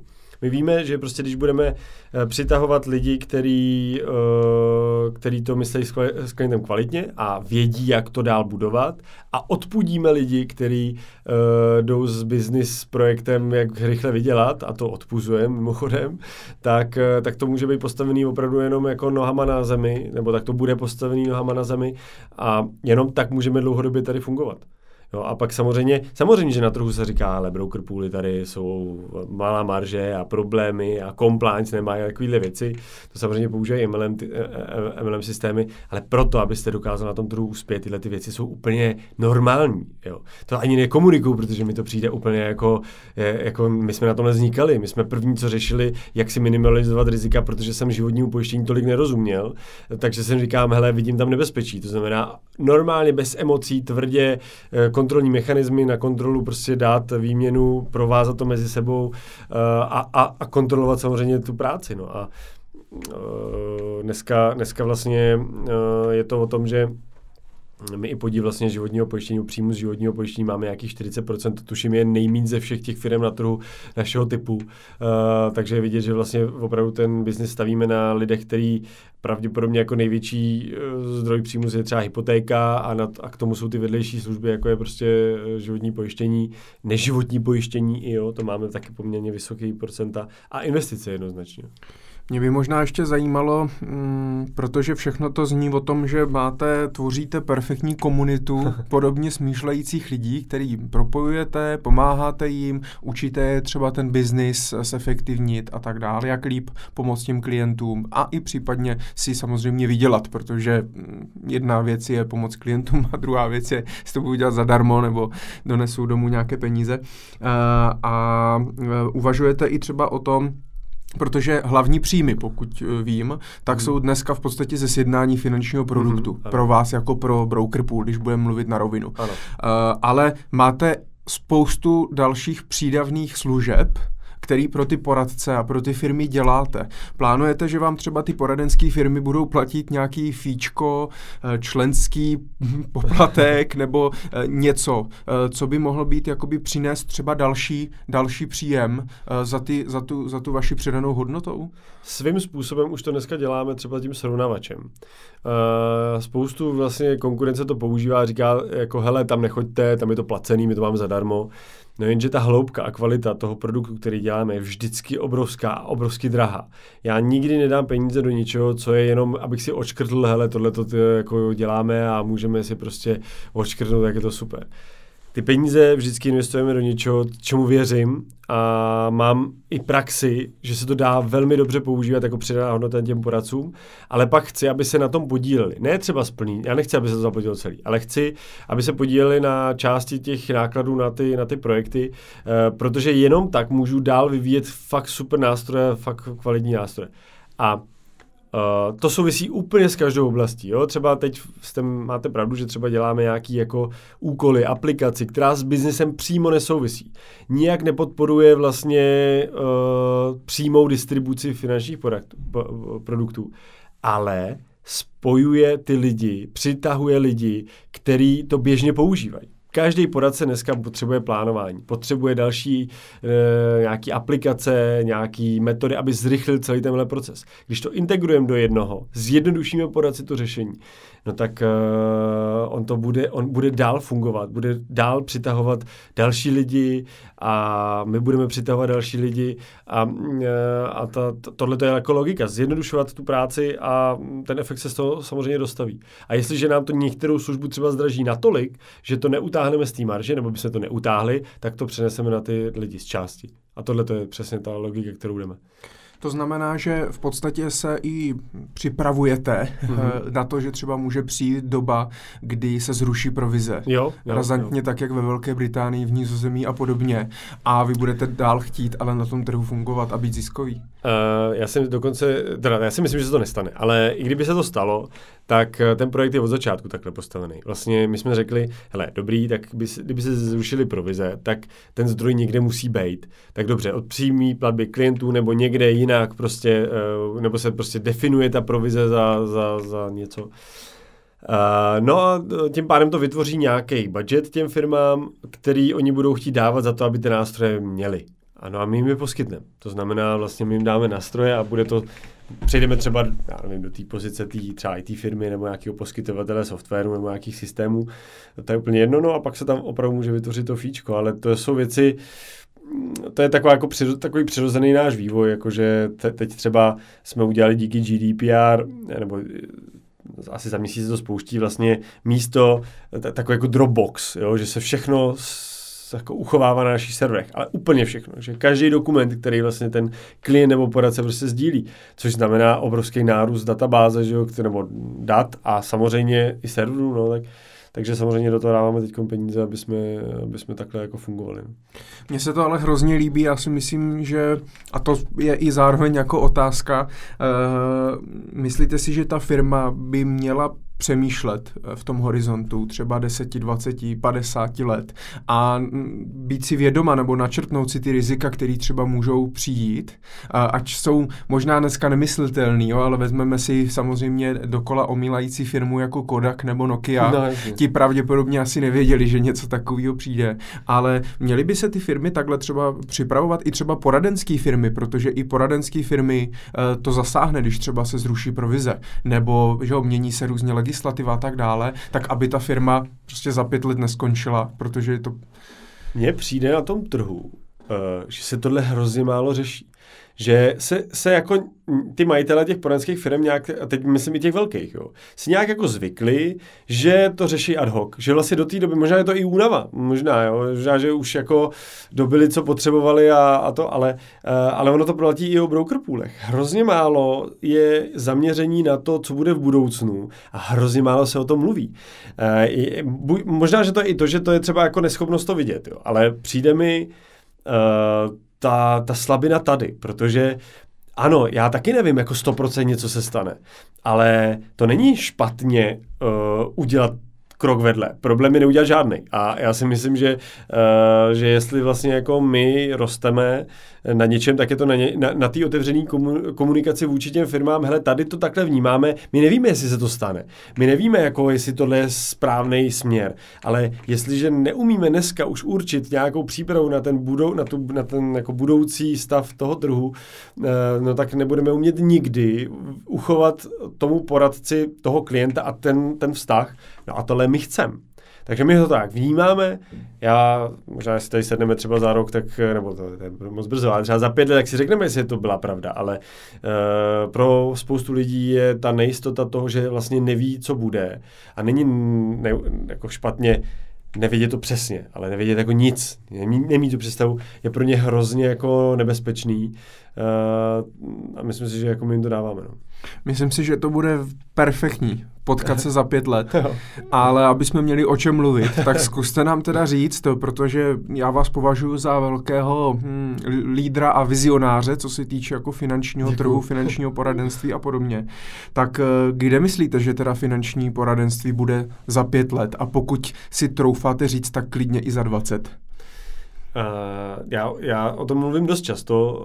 Uh, je to takový je to těžce uchopitelný, protože to není, nejsou to jako fakta, ale pro mě finanční poradenství bude mít jednoduchý směr, nebo jak si, tak si myslím, že ho bude mít prostě do vztahu k, s klientem, to znamená, jsem tady naznačil, všechny tyhle ty sjednávací nástroje přejdou do elektronizace, protože je potřeba to zrychlit. Klient chce rychlé řešení, chce si to i srovnat rychle, chce výstupy rychle, všechno rychle, takže tohle to přejde. A ty lidi, kteří dneska se živějí sjednávání smluv, zaniknou. To znamená, třeba od nás je potřeba, aby dostali podporu opravdu v tom, jak se musí změnit, aby nezanikli, jak se musí vyvíjet, aby ten biznis mohli dělat dál. A tohle je vlastně i naše hlavní komunikační eh, teď linka, jako touhletou, to, tímhle tím směrem jdeme. Neustále mluvit na rovinu o tom, co si myslíme, že ty lidi může potkat a co je pro ně jako nebezpečný nebo ohrožující. A ten vztah bude to, co bude vydělávat ty peníze. Je to strašně jako divný to nazvat, ale, ale myslím si, že tohle je prostě pravidlo, který bude. A taky si myslím, že zaniknou specializace. V tomhle tom se obrovsky jako střetáváme s tím trhem, protože všichni říkají, není možné, aby jeden poradce dělal všechno. To ano, to souhlasím. Jenže on taky nebude dělat všechno, protože ty to sjednávání přejde do té digitalizace, tak ten, ten poradce bude stát vedle toho klienta jenom takový ten právě rádce. On mu poradí a klient klidně si to naťuká v nějakém svém systému nebo, nebo mu to naťuká ten poradce. To je úplně jedno. To fakt přejde do takové rychlé formy. Bude se to dělat rychle, ale to, co se nebude dělat rychle, je právě ten vztah s tím klientem a pochopit klienta, co chce, poradit mu, on chce nějaký názor a tohle si myslím bude chtít od jednoho člověka. A myslím si, že vlastně ta koncentrace na jednoho člověka, právě na toho psychologa, na nějakého člověka, který bude s klientem sedět a bude se s ním spíš jako povídat, eh, je směr toho finančního poradenství, toho budoucího.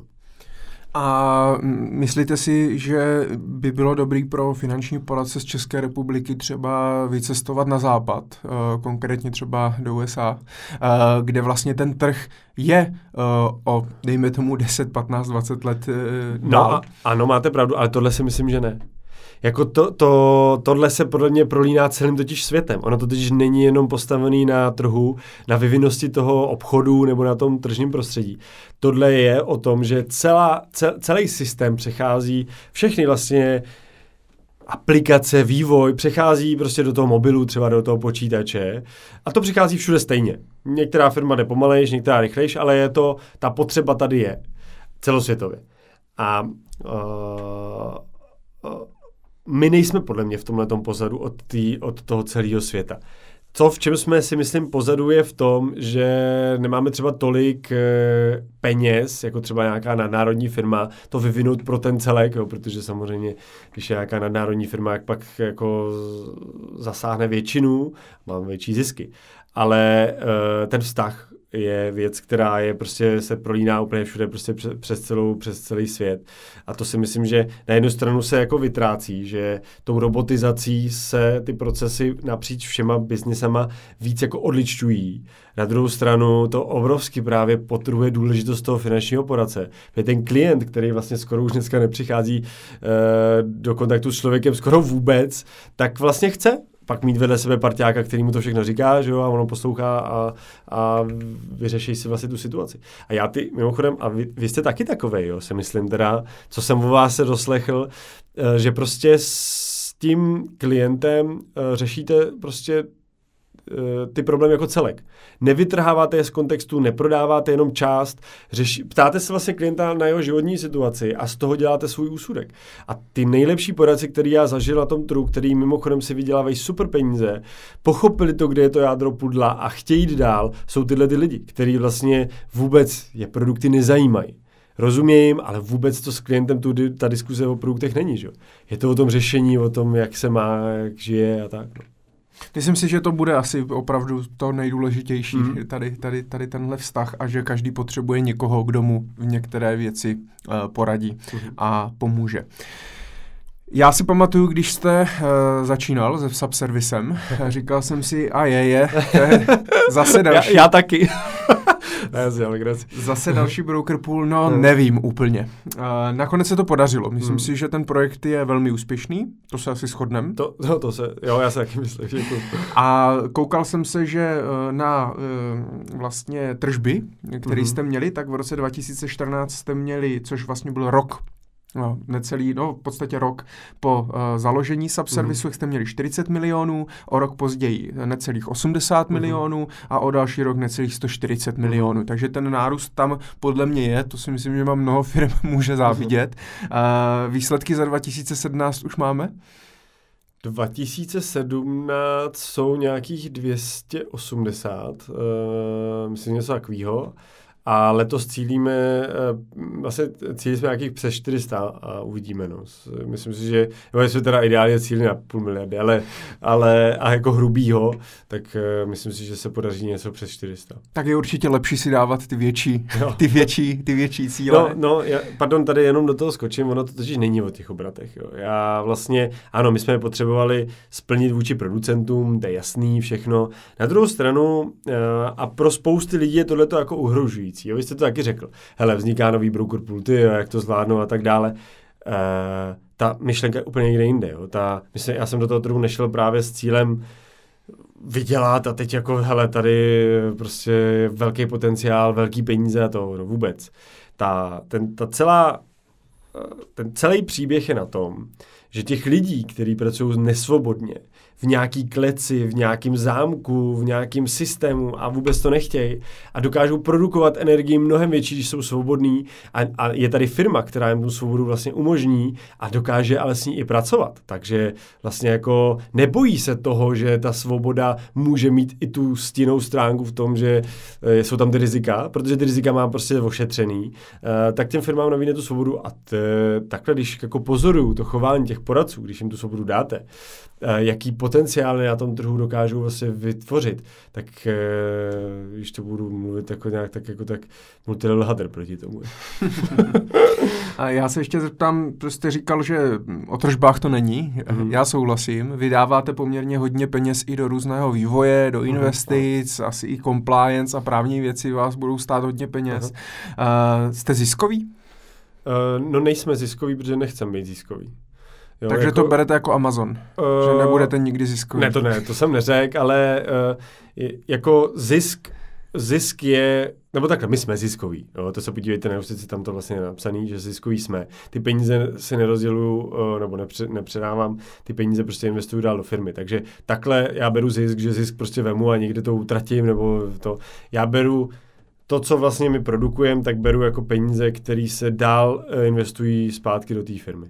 Teď tenhle ten rok asi poprvé budeme vlastně mít, že se budou rozdělovat nějaký zisk, protože uh, vlastně příjmy, do, kterými teď vlastně plynuli ze Stone Belter, už vlastně nechci, uh, takže si to prostě nějak přehodím na Sapale, to, je, mm-hmm. to není úplně. Uh, v Subservisu jste opět jediným majitelem. Uh, mám teďka pocit, že jsem zaznamenal informaci, že Honza Šimek se stal dalším jednatelem a že jste udělali takový jednatelský výbor, nebo uh, co, k tomu, co k tomu vedlo? MIFID 2, jednoduše. Takže jste vlastně museli, no, jste, jinak byste to neudělal. To ne, nebyl jako důvod.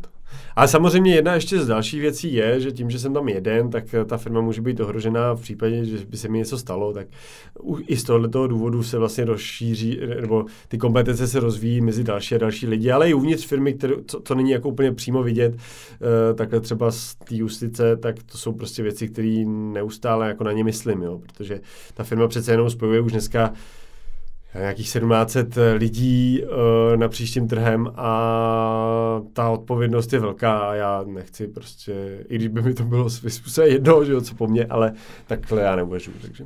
Mm-hmm.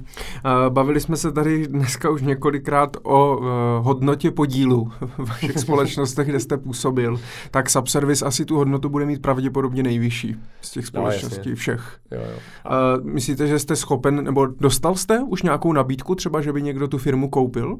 Uh, ne, ale já bych to ani neudělal. Uh, to, totiž ten projekt není o tom, že ho vydělat. Uh, ten projekt je o tom, že já věděl, že dokážu přitáhnout a spojit ty kvalitní lidi. Stejně jak jsem si myslel, to dělal jako ve Stone Belter, ale v jiném měřítku, tak si myslím, že to dokážeme udělat i ve Stone Belter, uh, i v Subservisu. Mimochodem, já jsem věděl, že, že na tom zdrodu přitáhnout ty pozornost stojím já, ale že chci sílu té firmy umět udělat přes zaměstnance, přes ty další lidi, který zase umím najít lidi, kteří jsou kvalitní a stojím za nima. A to se, to se skvěle daří, jo, že uh, my vlastně, uh, já musím říct, že prostě s některými lidmi dělám 15 let a věříme si prostě naplno.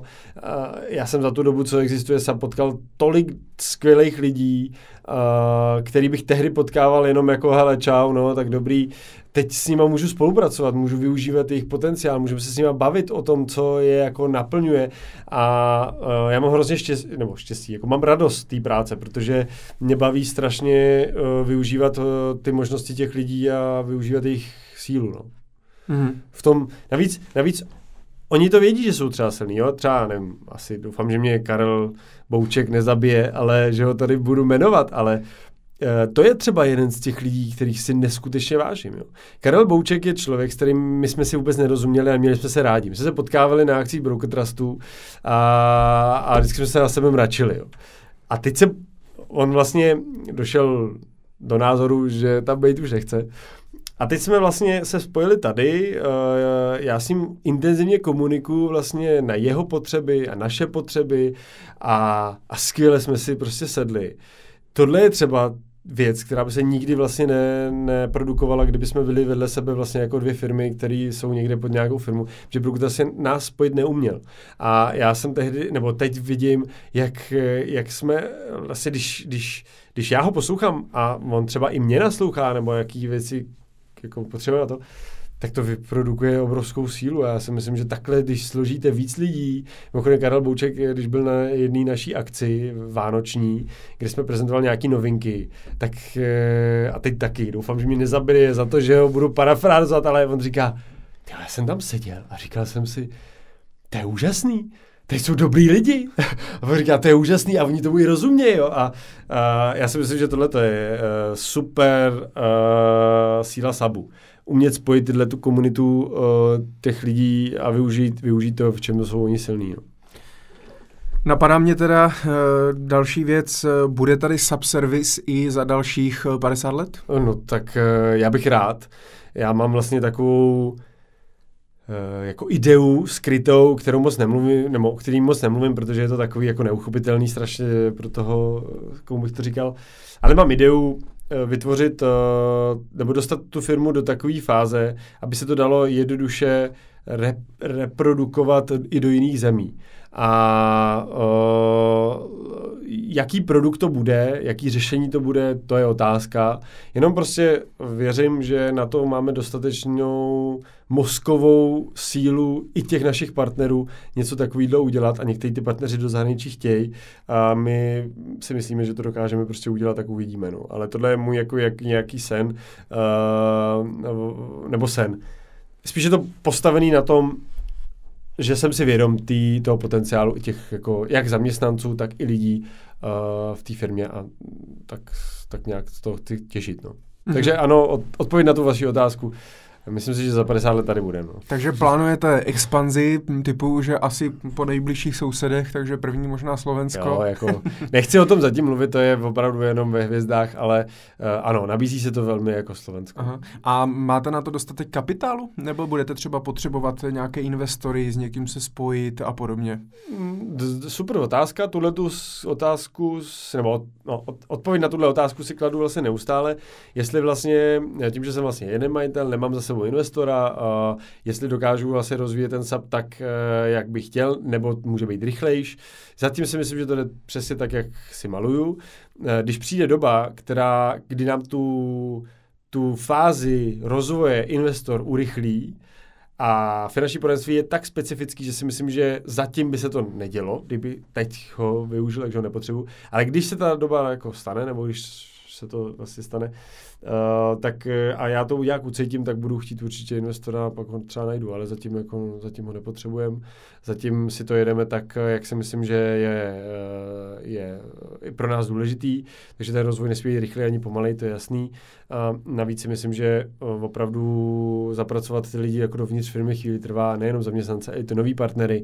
My nenabíráme pomalu ani rychle, my nabíráme tak, jak přesně chceme a nechci to jako zrychlovat, protože i tak jsme poměrně rychlí, takže uh, ten, uh, ten potenciál vidím v tom, že když to dotáhneme do nějaké fáze, a tam tady opravdu se bavím o tom, že musíme být uh, jedni z, z těch jedniček nebo z jedních těch prvních firm na tom trhu, tak pak se budeme bavit dál. Takže zatím hledáme pouze lídra pro Stone Belte a investora pro Subservice ještě chviličku, ale ještě můžou chviličku. se už, když tak, můžou, můžou, no. můžou se s váma potkat a pobavit se o tom, pokud jo. by chtěli do toho uh, to projektu uh, investovat své peníze. Říkali jsme, že teda Subservice tady bude za 50 let. Kolik vám bude vlastně za 50 let? E, to by bude 86. 80, 80. A mám dva syny. Já jsem se chtěl právě, touhle otázkou jsem se chtěl právě k tomuhle, k tomuhle, k tomuhle dostat. Uh, vím o vás, že teda máte dva syny. Uh, kolik víme roku? Uh, jeden rok, teď ho oslavil vlastně 13. července. Uh-huh. Uh, a druhý mu je šest, tím bude sedm v říjnu. Takže, takže s tím sedmiletým už se o tom bavíte, o nějakém nástupnictví? uh, zatím hraje fotbal a, a jde mu to dobře, ale uh, ne, tak uh, já samozřejmě chci, uh, to bude samozřejmě na něm, ale já bych chtěl, aby, možná teď to takhle, vysvětlím to trošku jinak. Já mám takový ten uh, archetyp v tom, v tom zemědělci, který okopává tu půdu a ty děti okopávají s ním. A poměrně brzo můžou okopávat s ním, protože každý veme tu motiku že jo, a to. V nástupní, nástupem nějakého toho, nějaký průmyslové revoluce nebo vůbec toho průmyslovnictví je, se tohle oddálilo, ten muž od toho dítěte, ale já bych hrozně chtěl uh, tohleto vlastně jako dostat do, do toho mýho vztahu s tím mým synem. To znamená, aby on měl opravdu jako, aby on byl vedle mě v tom podnikání, Uh, a dneska ano, nemůže nic řídit, ale může si tam minimálně jít hrát karty, že? takže může jít načerpat tu, tu atmosféru, může mě následovat někde na nějakých prezentacích, sedět tam koukat, může. A to bych chtěl, aby prostě dál takhle bylo vedený. Minimálně bude vědět, co jeho tatínek dělá, to spoustu, No právě, to no, spoustu no. synů bohužel, bohužel, eh, bohužel neví. S tím ročním asi to, a ještě tam asi ještě nevíme, co z něho bude. Uvidíme. Co jsem takhle naposledy koukal, tak uh, nevím, no, uh, zatím odsucává Rudlik. Já se ještě zeptám, jak se jmenujou eh, synové. Uh, uh, Augustín a Mojmír. Augustin a Mojmír. Kdo je Mojmír? Ten starší, Ano. ten prvorozený. Ano. A já totiž jsem si tady našel velmi zajímavou informaci, Aha. že vaše rodina, pokud teda je to opravdu tak, Aha. tak vaše rodina vlastní uh, nějakou historickou nemovitost uh, tady v Praze. Ano, Jmenuje se Mozarteum. ano. A ta budova vlastně byla postavená v roce 1913 Ano. pro jakéhosi Mojmíra Urbánka, tehdy nakladatele hudebnin. Uh, typu, pokud dobře počítám, byl to váš pradědeček nebo Ano. prapradědeček? Pradědeček. Pradědeček. Mojmír první. Aha. A vy jste potom teda všichni byli Mojmírové Mhm. úplně. Vím, že tatínek byl, dědečka jsem nenašel, Ano, tak- takže všich, takže pokračujete, takže váš syn je kolikátý teda? Pátý. Pátý.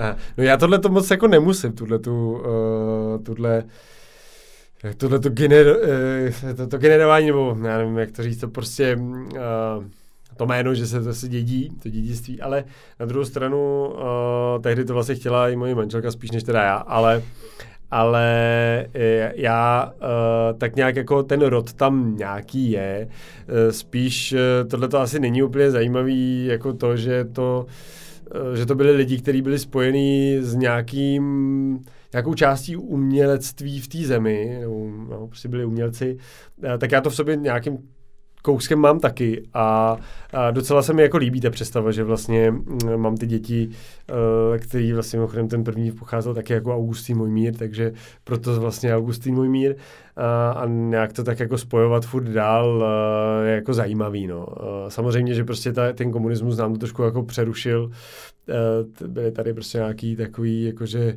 ta rodina se jí oddálila, zase se jako spojila potom, si myslím, že jakože je dobře a, a tak, no. Mhm, mhm. A nezažíváte na rodinných oslavách, že se zavolá můj míre.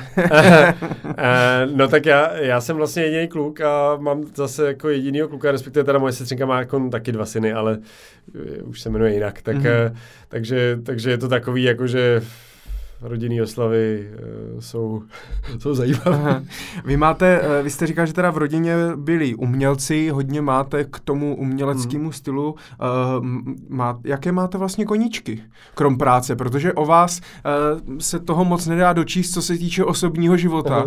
Aha. Uh, pořád práce, práce, práce. Máte vlastně čas vůbec na nějaké koníčky? No já to říkám jako, že pro mě byl ten koníček vždycky to, to, ta firma, nebo jako, ta, ta firma ani ne, ale v té firmě jsou věci, které mě strašně baví vyvíjet, jo. Takže u toho zrodu třeba toho Majdoku, ty nástrojů MyPlanu, to, u toho stojím já a hrozně mě tohle to baví. Takže pro mě je ten odpočinek jako někdo, kde třeba na sport, tak tohle. Samozřejmě sportuju taky, vedu k tomu dí, dítě nebo děti, uh, uh, vlastně jakýkoliv volný čas trávím s dětma, snažím se hodně cestovat i s nima, prostě aby poznali to okolní prostředí, protože mimochodem tohle v rodině máme, jo, takže eh, jako takový to, že ten praděda vlastně šel do světa, než převzal ten podnik, tak si myslím, že uh, i to, ta nějaká pracovní zkušenost zahraničí pro ně pak v budoucnu si myslím, že je super, aby se od, obouchali někde jinde a, a určitě nebudou nějaký nástupci eh, Sabu nebo nějaký firmy nebo to, pokud si to sami vlastně ne, ne, nevyrvou jo, životně. Takže je možný, že vlastně můj mír, jestli Hmm. nás bude poslouchat třeba, tak můj mír může být vlastně nástupce třeba v té cizině.